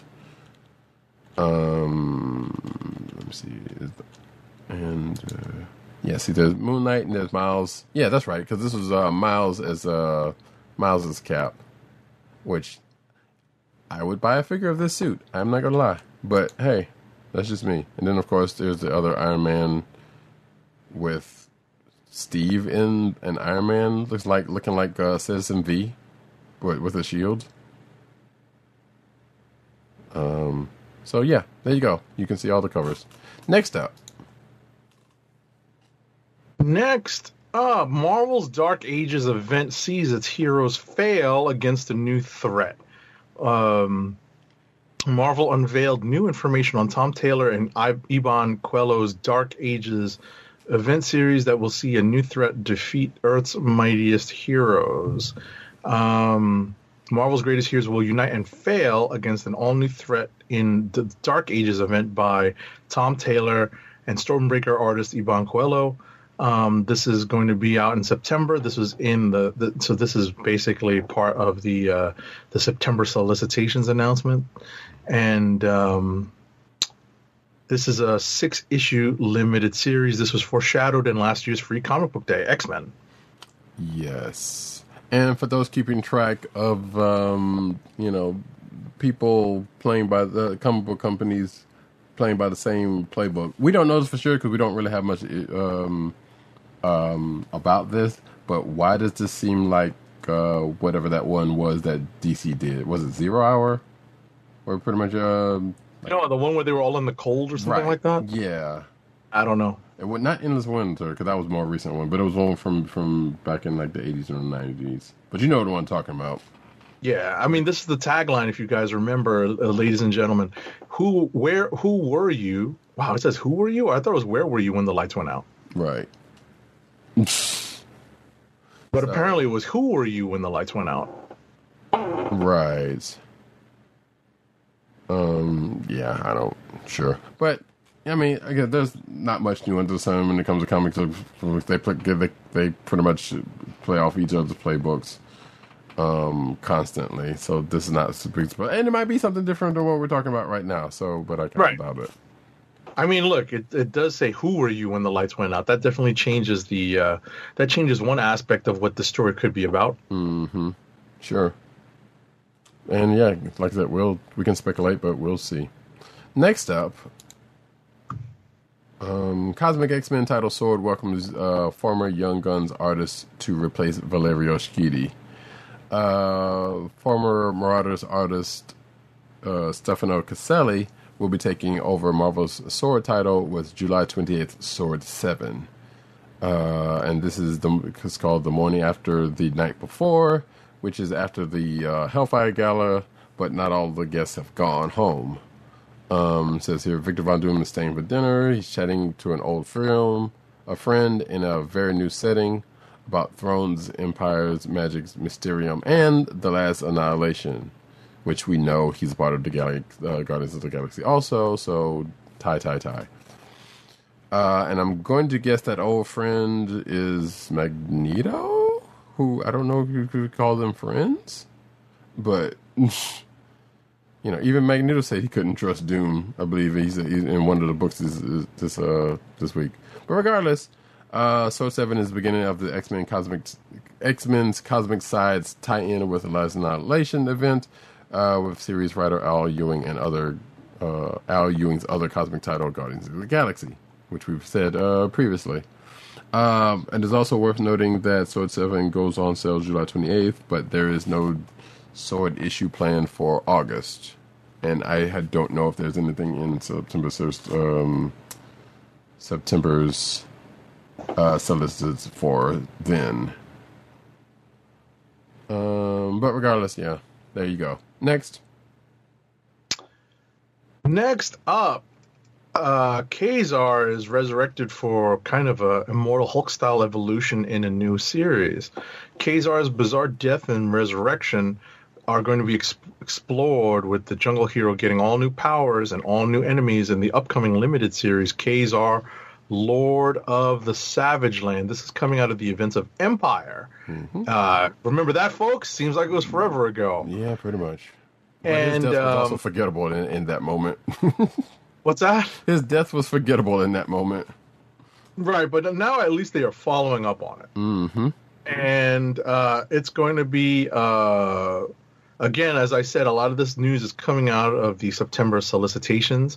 This is going to be a five issue limited series, and it's going to, uh, the, fir- the first issue is going to go on sale September 8th. Right. So basically, he's following up his wife Shanna the She Devil and getting new new powers and abilities. Uh, sounds like so. Yay, I guess. Uh, next up, Marvel's newest teen hero Toxin joins Extreme Carnage. Uh, a new player has entered the Marvel arena carrying an old name, Toxin. Uh, he'll get his first solo spotlight in September's Extreme Carnage Toxin number one. Teenager uh, Bryn Walker was uh, press press ganged into uh, new life as a hero when the injured uh, symbiote Toxin claimed him as a new host during the King in Black crossover event. Uh, but like the best symbiote host pairings, they are working together, and the sometimes homicidal Toxin symbiote is showing a little more straight and more opinionated wry personality now that he's connected with Bryn. Um, I don't know anything about this character, but okay. So, uh, Extreme Carnage Toxin number one goes on sale in September. Blase blase. Next. Okay. Uh, I was about to say this book is out this week. Uh, LGBTQIA plus heroes unite in Marvel's Voices Pride number one. Uh, this book is out this week. So, you know, if anyone is looking for a preview, we have it here Mm-hmm. uh, through this article. But this book is on stands now. So if it uh, piques your interest, go out and get it. Yeah, um, I put this in here just in case we didn't have a chance to talk, or we neither one of us had read it, and neither one of us had read it, so it was a good idea to put it in there. I mean, we've we've kind of joked about reading these because they're usually, you know, they're these you know anthology compilations where the stories last like one page or two pages, three pages at most, and it's hard to review something like that other than to maybe touch upon like a you know a particularly good story. You know, so it's hard to really, you know, uh, it's hard for us to kind of talk about what we've read in those, you know, all those um, Marvel Voices books. right, but also if you're inclined to check this out, like Agent Seventy said, you should, you should, because uh, I did kind of skim through. Huh? Yeah, because it's out now, and I, I've I've skimmed through a couple of a couple of them. There, yeah, there's some decent stuff in there. They, which they usually are in um in those uh, compilations, you know. So yeah. Next up, though, uh, Marvel's Avengers has a weird bug on the PS5 that puts your IP address on display. Ooh, Yeah, that's not good. Uh, I think they've fixed it by now because this was from a couple of days ago. Um, so yeah, Marvel's Avengers got a new patch on Tuesday, but alongside a number of uh, updates, uh, it has addressed a pretty big bad. Yeah, so this is basically them saying that it was it, it was patched this past week or so. Um, the game has will. Oh wait, no. It has added a pretty bad bug on PS5. The game will now show a string of floating text on screen while you're playing, and notably, that string includes your IP address, according to uh, Forbes. Uh, that means if you want to stream or show any sort of gameplay on Marvel's uh, uh, Avengers current patch, somebody could use your IP to learn a lot about you and, and a general idea of your location. Uh, the developers have acknowledged the bug via the game's Twitter account and in tweets tweets posted uh, after we first published this, or, or after The Verge post posted the publish, uh, published story. Sorry, published uh, a specific that the the bug is affected PS5 players uh, and shared when you ex- when you can expect to see a fix. Uh, so let's see. So yeah, by this by this time, uh, on Thursday, um, uh, sub, uh, June twenty fifth, uh, it seems to have been dealt with. Because yeah, because it was the, the next day. Um, I don't know because I don't have a PS5. One, because you can't find the freakers. Um, uh, otherwise, I could I could say for sure. But also, you know, hey, money site right now. Got other things to do. Uh, but working towards that, but still can't find them. Anyway, next up. Well, I figure that's gonna that's gonna you know that there's gonna be more supply once uh you know once uh once the holidays start to approach again. Yeah, yeah, probably. I mean, they're they've they're like, you know, th- they have had some come about here and there. So like even recently, as of uh, like a day or two ago, there was like, hey, you know, we got some people have been getting some in stock, but they've also been quickly leaving somehow. You know, um, but yeah, so often they they've been having like things happen to where there's supposedly stock and you know or not. Uh, it's all ridiculous. But uh, next up. Next up, the Hulkbuster goes black and gold with a new Beast Kingdom figure. Beast Kingdom has revealed a new mini egg attack figure as Iron Man deploys his mighty Hulkbuster armor, but this time it's getting an upgrade with a new black and gold paint scheme that will stand out in any, any collection. The mini figure stands three inches tall and will feature LED effects in his eyes, bringing the figure to life. Um, it's set to release in January 2022 and it's priced at $33.99. Pre orders are already live and collectors can find them uh, at the link in the article. So here's something funny because I think when I first pulled this article, I could have sworn it said like three hundred and some odd dollars. So they may have changed that. Um, but two, also, um, this I thought this was something that had come out before, but it might be a different figure because I came came across an article from a couple from 2018 that says Sentinel announced re-edit Black and Gold uh, Hulkbuster. Um, which is not the same figure, but is because that figure is a bigger, uh, bigger figure, bigger size figure than the one we're talking about here. Uh, and I believe this is the one that actually costs a good grip of money. Um, so I don't know if that one ever came out, but it it kind of looks like it's just a more detailed uh, version of it. This is just like a more of a Funko Pop looking uh, sized figure. So there you go. It's out there for you, but it's cool looking regardless. Uh, next up, uh, all new Power Rangers Dino Fury Chromancer Chroma Fury Saber uh, is a is out there, or will be available rather. So the Chroma Fury Saber has color spanning technology, uh, color changing LEDs, and motion activated light and sound effects that lets kids and fans imagine leaping into the action as their favorite ranger. Uh, press the button on the hilt of the Chroma Fury Saber and place the end uh, of the hilt on a surface to scan the uh, color.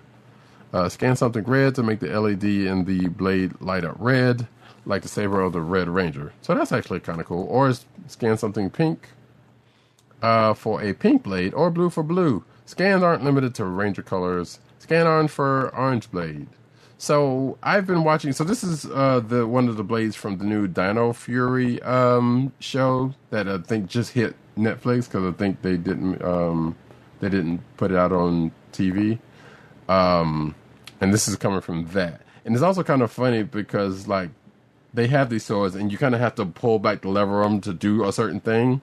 And I'm sitting here thinking, in the time they pull these level like X number of amount of time to do their power boost, somebody could just come up and bop them in the head. So I just kind of find it funny that they just have that mechanic uh, in the show like that. But there you go. If you're so inclined, um, it's out there for you. And hey, Cammy, how you doing? Um, shout out to people in the uh, audience uh, on the on Twitch and or YouTube. Uh, next up, though. Hello. Next up.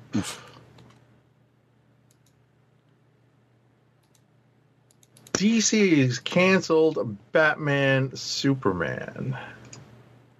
Gene Luen Yang's Batman Superman run is going to end with a Mr. Mxyzptlk adventure. Uh, Gene Luen Yang's well received Batman Superman run is being cut short as DC has announced his run, and the series will be ending with September's Batman Superman number 22. Oh, jeez. Uh, So that's, not, that's not far because um, it's 19 now.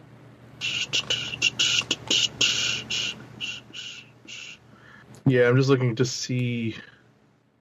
All right, so the decision for the Batman Superman series appears rather sudden, since Yang's run on the title just began back with March's Batman Superman 16.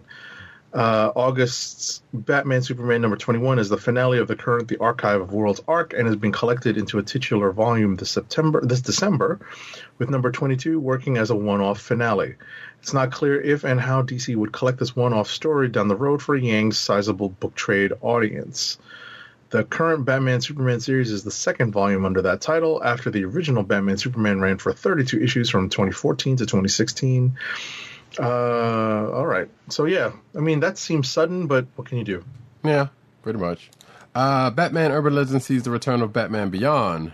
So this September, Batman Beyond makes his return as a uh, part of an upcoming issue of the DC anthology series Batman Urban Legends.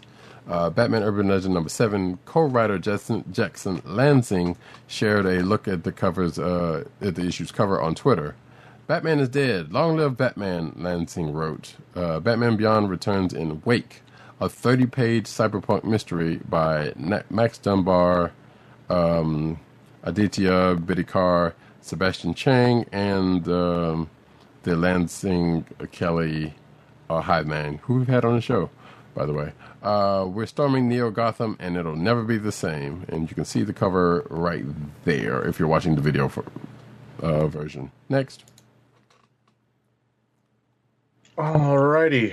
Uh, what do we have to? Black Manta? Black Manta gets his own DC series from creators of Bitter Root and Bitch Planet. Like father, like son, like father. Black Manta's kid has a book, and now so does Black Manta.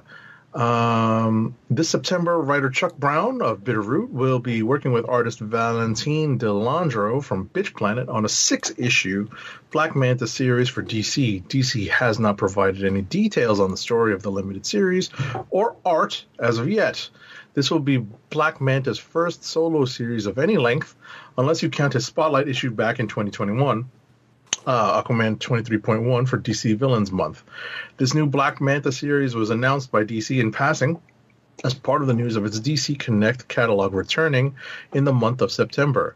In addition to Black Manta, the press release was the first official word from the publisher on Deathstroke Inc.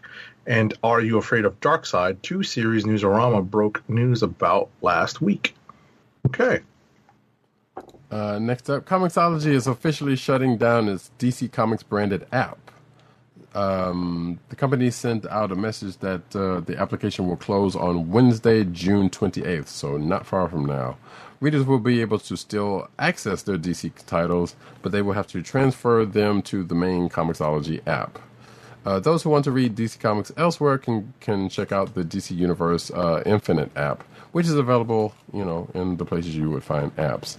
And then the article goes on to show you how to uh, transfer your comics from the DC app to uh, the Comixology app, if you are ne- needing to do that, because you would think they would have had a way to do that, like the other things. But next up.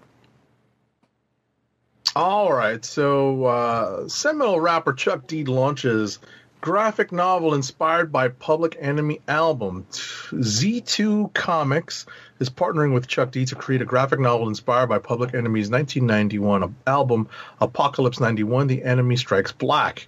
Um, Z2 Comics is collaborating with UME and Def Jam Recordings on uh, Apocalypse 91 Revolution Never Sleeps, the first graphic novel from Public Enemy's Chuck D. Not his first comic book, though, but his first graphic novel. Correct. Um, the collaboration sees the hip hop luminary teaming up with uh, Troy Jeffrey Allen, Che Grayson, Evan Narcisse, and Regine Sawyer on the comic inspired by the album. The novel is Z2's latest in a series of releases that celebrate notable works of music by coupling the creators with leading comic book artists. Um, Chuck says this graphic novel is a new take on the artwork I've been making, growing naturally from the paint and pens that express what's on my mind and reflect what's happening around us, said Chuck D. It was a real honor to have my illustrations alongside the who's who of comic book artists. He does hold a BFA in graphic design from New York's Adelphi University. Um, let's see. Uh, going through this. I know that the cover is done, the, the cover image that we have is done by uh, Mike Del Mundo, and he posted it on uh, Instagram, and it's just a really great looking cover. So, and I know Mike Yeah. Del Mundo is a big hip hop head, so Yep. um, it's natural that he would be in on this collaboration.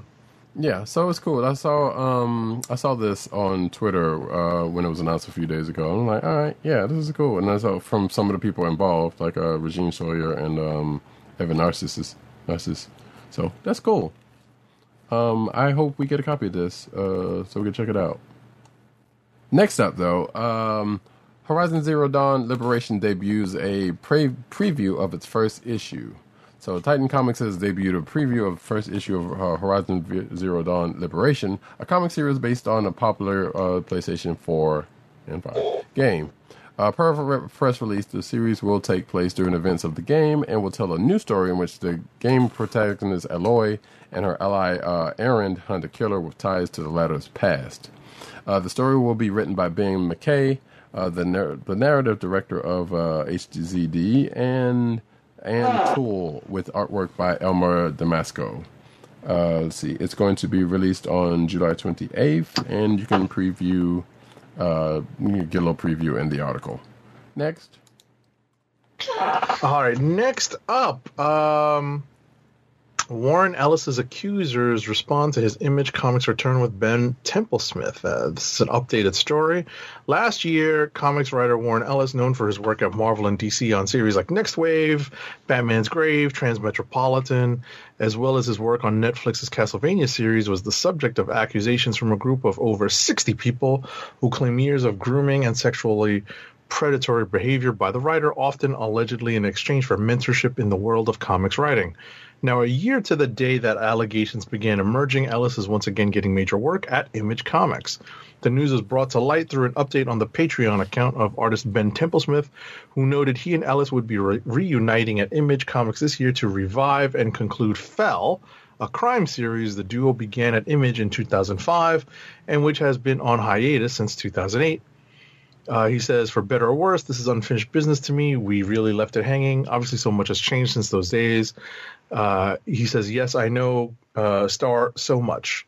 Bold, you know, bold. Templesmith wrote in the post announcing the news. Uh, let's see. Uh, so the news has drawn harsh criticism from many crit- comics critics and professionals, and Image Comics has yet to publicly acknowledge Templesmith reveal or announce Fell's return itself. However, Templesmith once again took this Patreon to address some fans' concerns at Ellis's slow return to the comic sphere in the wake of the accusations levied against him. Uh, he says, I can't, I just can't subscribe to a permanent social and economic living death for anyone outside of criminal matters. What's between you all and him? Personal business, and I wish you all well in those dealings. Everyone will be free to not buy the book, ignore his further works and mine, deride them, and pass judgment economically. Tim Smith wrote in response to a commenter, nah, there's still more. Jesus, there's Yeah, a lot don't- more. You don't, you don't really have to go through it. Yeah. We get the we get the gist. Yeah, there's a lot more. All right. Yeah. Um, IDW promotes Erica Turner plus two new editorial hires. Um, IDW Publishing has promoted uh, Erica Turner to the position of executive editor and has hired uh, two new editorial uh, staff, one of which we kind of know, not know personally, but know of by name uh, Heather Antos uh, as editor and Jasmine Joyner Turner came on board last year as as uh, senior editor of original content at IDW. Prior to that, she was a senior editor at um, Houghton Mifflin, um, which I keep wanting to call Dunder Mifflin for some strange reason.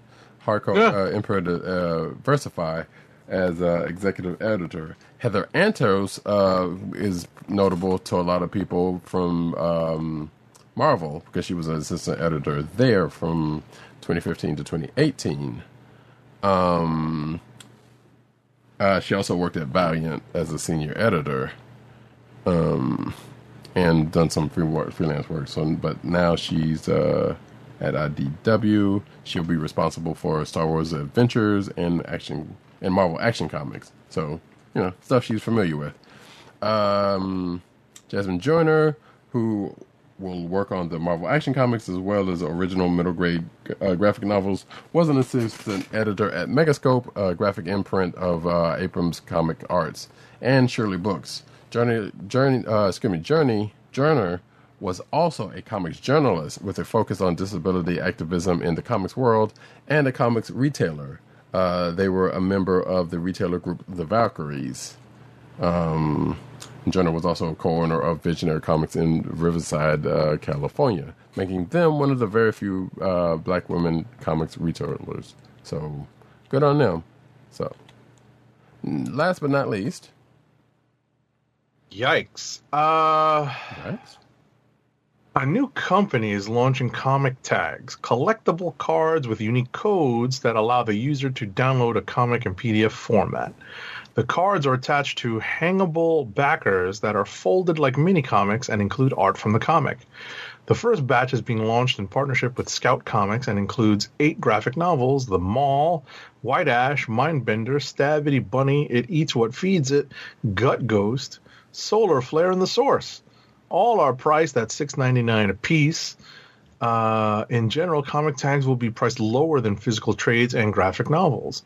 The partners behind comic tags are James Haick III and Don Handfield, both of Scout Comics. Despite their affiliation, Comic Tags is a separate company, and more publishers are expected to sign on in the future. Uh, Yeah, we'll see if that's actually true. yeah, yeah. Basically, the, the the gist of it is, Handfield said in a statement that he believes digital comic sales are as low as they are eight to nine percent of total sales because readers want something physical that they can collect. On the other hand, Haick points out, as a lifelong collector, he has a house full of comics that are not readily accessible because they are stored in boxes. Comic tags are designed to resolve both problems, combining the easy access of digital comics with the collector's desire for a physical product. Okay. Hmm. Retailers who want to carry the tag should contact the company directly. I mean, if we find out any more about this, then we'll let you, we'll let folks know about it. But I don't know. I don't, you know, I just don't know. But that being the case, I don't know. You got a thought on it or no? I mean, I understand the idea. Whether or not it'll take off is another story. Simply because, how do you store these things? Right. You know, do they go into card sleeves the way like baseball cards do? Right. Yeah, that that is that is part of the question. And how do you redeem them? And you know, and you know, Well, I mean, we presume, you know, you know, we, we, let's presume that you redeem them like codes, like you do with the Marvel, you know, the um, sure, you know, the the, the digital codes, right? or some sort And- of RF reader or something. I don't know. Right. But let's let, let's say that let's say that's the case. hmm So, you know, the whole point of collectability is that they carry some kind of intrinsic value going forward. Hmm And you know, you're storing them, keeping them in relatively close to mint condition or is in or in the best condition possible. So how do you store these things? Yeah, there you go. I mean, yeah, that that is a question. Um, You know, you know, just just keep in mind anything that is beyond like oh wait, uh, uh, a regular comic book size. hmm Everyone kind of freaks out over. True. So there is a um there is a gallery gallery uh, attached to this article. Um. Okay. So yes, uh, looks like there's an app and there's a it says uh visit uh this. Yeah. So basically, it's like what you kind of what you said. Looks like because there's a um looks like there's a QR code here on this uh mobile app thing and uh, says yeah, visit uh, comictags.com, use your unique code, and download your comic your digital comic book. Right. Um, outside of that, yeah, it just looks like a little um, like it looks like a little card. I mean, I don't know. I don't know the scale of it, dude, because it looks like um, like a third of the size of the comic. But I don't. Uh, uh, but I don't know if that's the case or they're just like. No, I think that's just the packaging. right. Right. I think the actual scale. the actual card that has the code on it is probably very similar to a collectible card. You know, like a Magic the Trading card, a baseball card, football card, whatever. Right. Right. That's what I'm thinking. And uh, that's what it's. You know. You know. Like I said, the whole point of collectability for a lot of people is that it's easy to store. Although, I mean, if you look at the first image, um, it looks like there might be three different sizes. Because the the one unicorn book kind of looks like it's, it's almost as big as the um, as, as the book. It's just like a little page. So I don't know. Yeah, exactly. I was about to say it's a wait and see thing, but but like I said, you know, the, just speaking from the collector's perspective, you know, I'm not the most hardcore collector in the world, but I I I I, I, dabble in you know collecting for collecting sake, you know, uh, you know, in addition to collecting because I actually like it. So you know, I'll actually like the product or what or the book or whatnot. So, um, you know, I'll give you the example of the most recent uh, Teenage Mutant Ninja Turtles thing that has become collectible. That last Ronin series, Right. right? That's oversized, so that actually doesn't fit in any comic book bags. Uh, any normal comic book bags It actually has to go into a magazine bag. Right. That means it also doesn't fit into a regular comic book box. So where do you store them? Do you just stack them on your bookshelf? Or, you know, do you arrange them on your bookshelf or do you put them in a magazine box, which most people don't have? Right. So, you know, that's just that's one of those logistical things that collectors think about. So that's just you know that's that's just one aspect of this that you know I'm sure they'll they'll make an attempt at addressing, but you know that's where my mind immediately went. It's like, well, I guess this is just a collectible card. You're going to put in a sleeve or a, a, a sheet, you know, like we did with our baseball cards or, or basketball cards. So Yeah, true. Or magic. You know. Like a binder sheet. Yeah, exactly. Yeah, gotcha. Yeah, we yeah we'll look you said we'll see. We shall see. Uh, and that, folks, is where we come to the end of this fine uh, Comic Book Chronicles program. But first, one last ad read. We've been at it for a while. You know what we read when we've been at it for a while. Keep our podcast free by shopping at Amazon.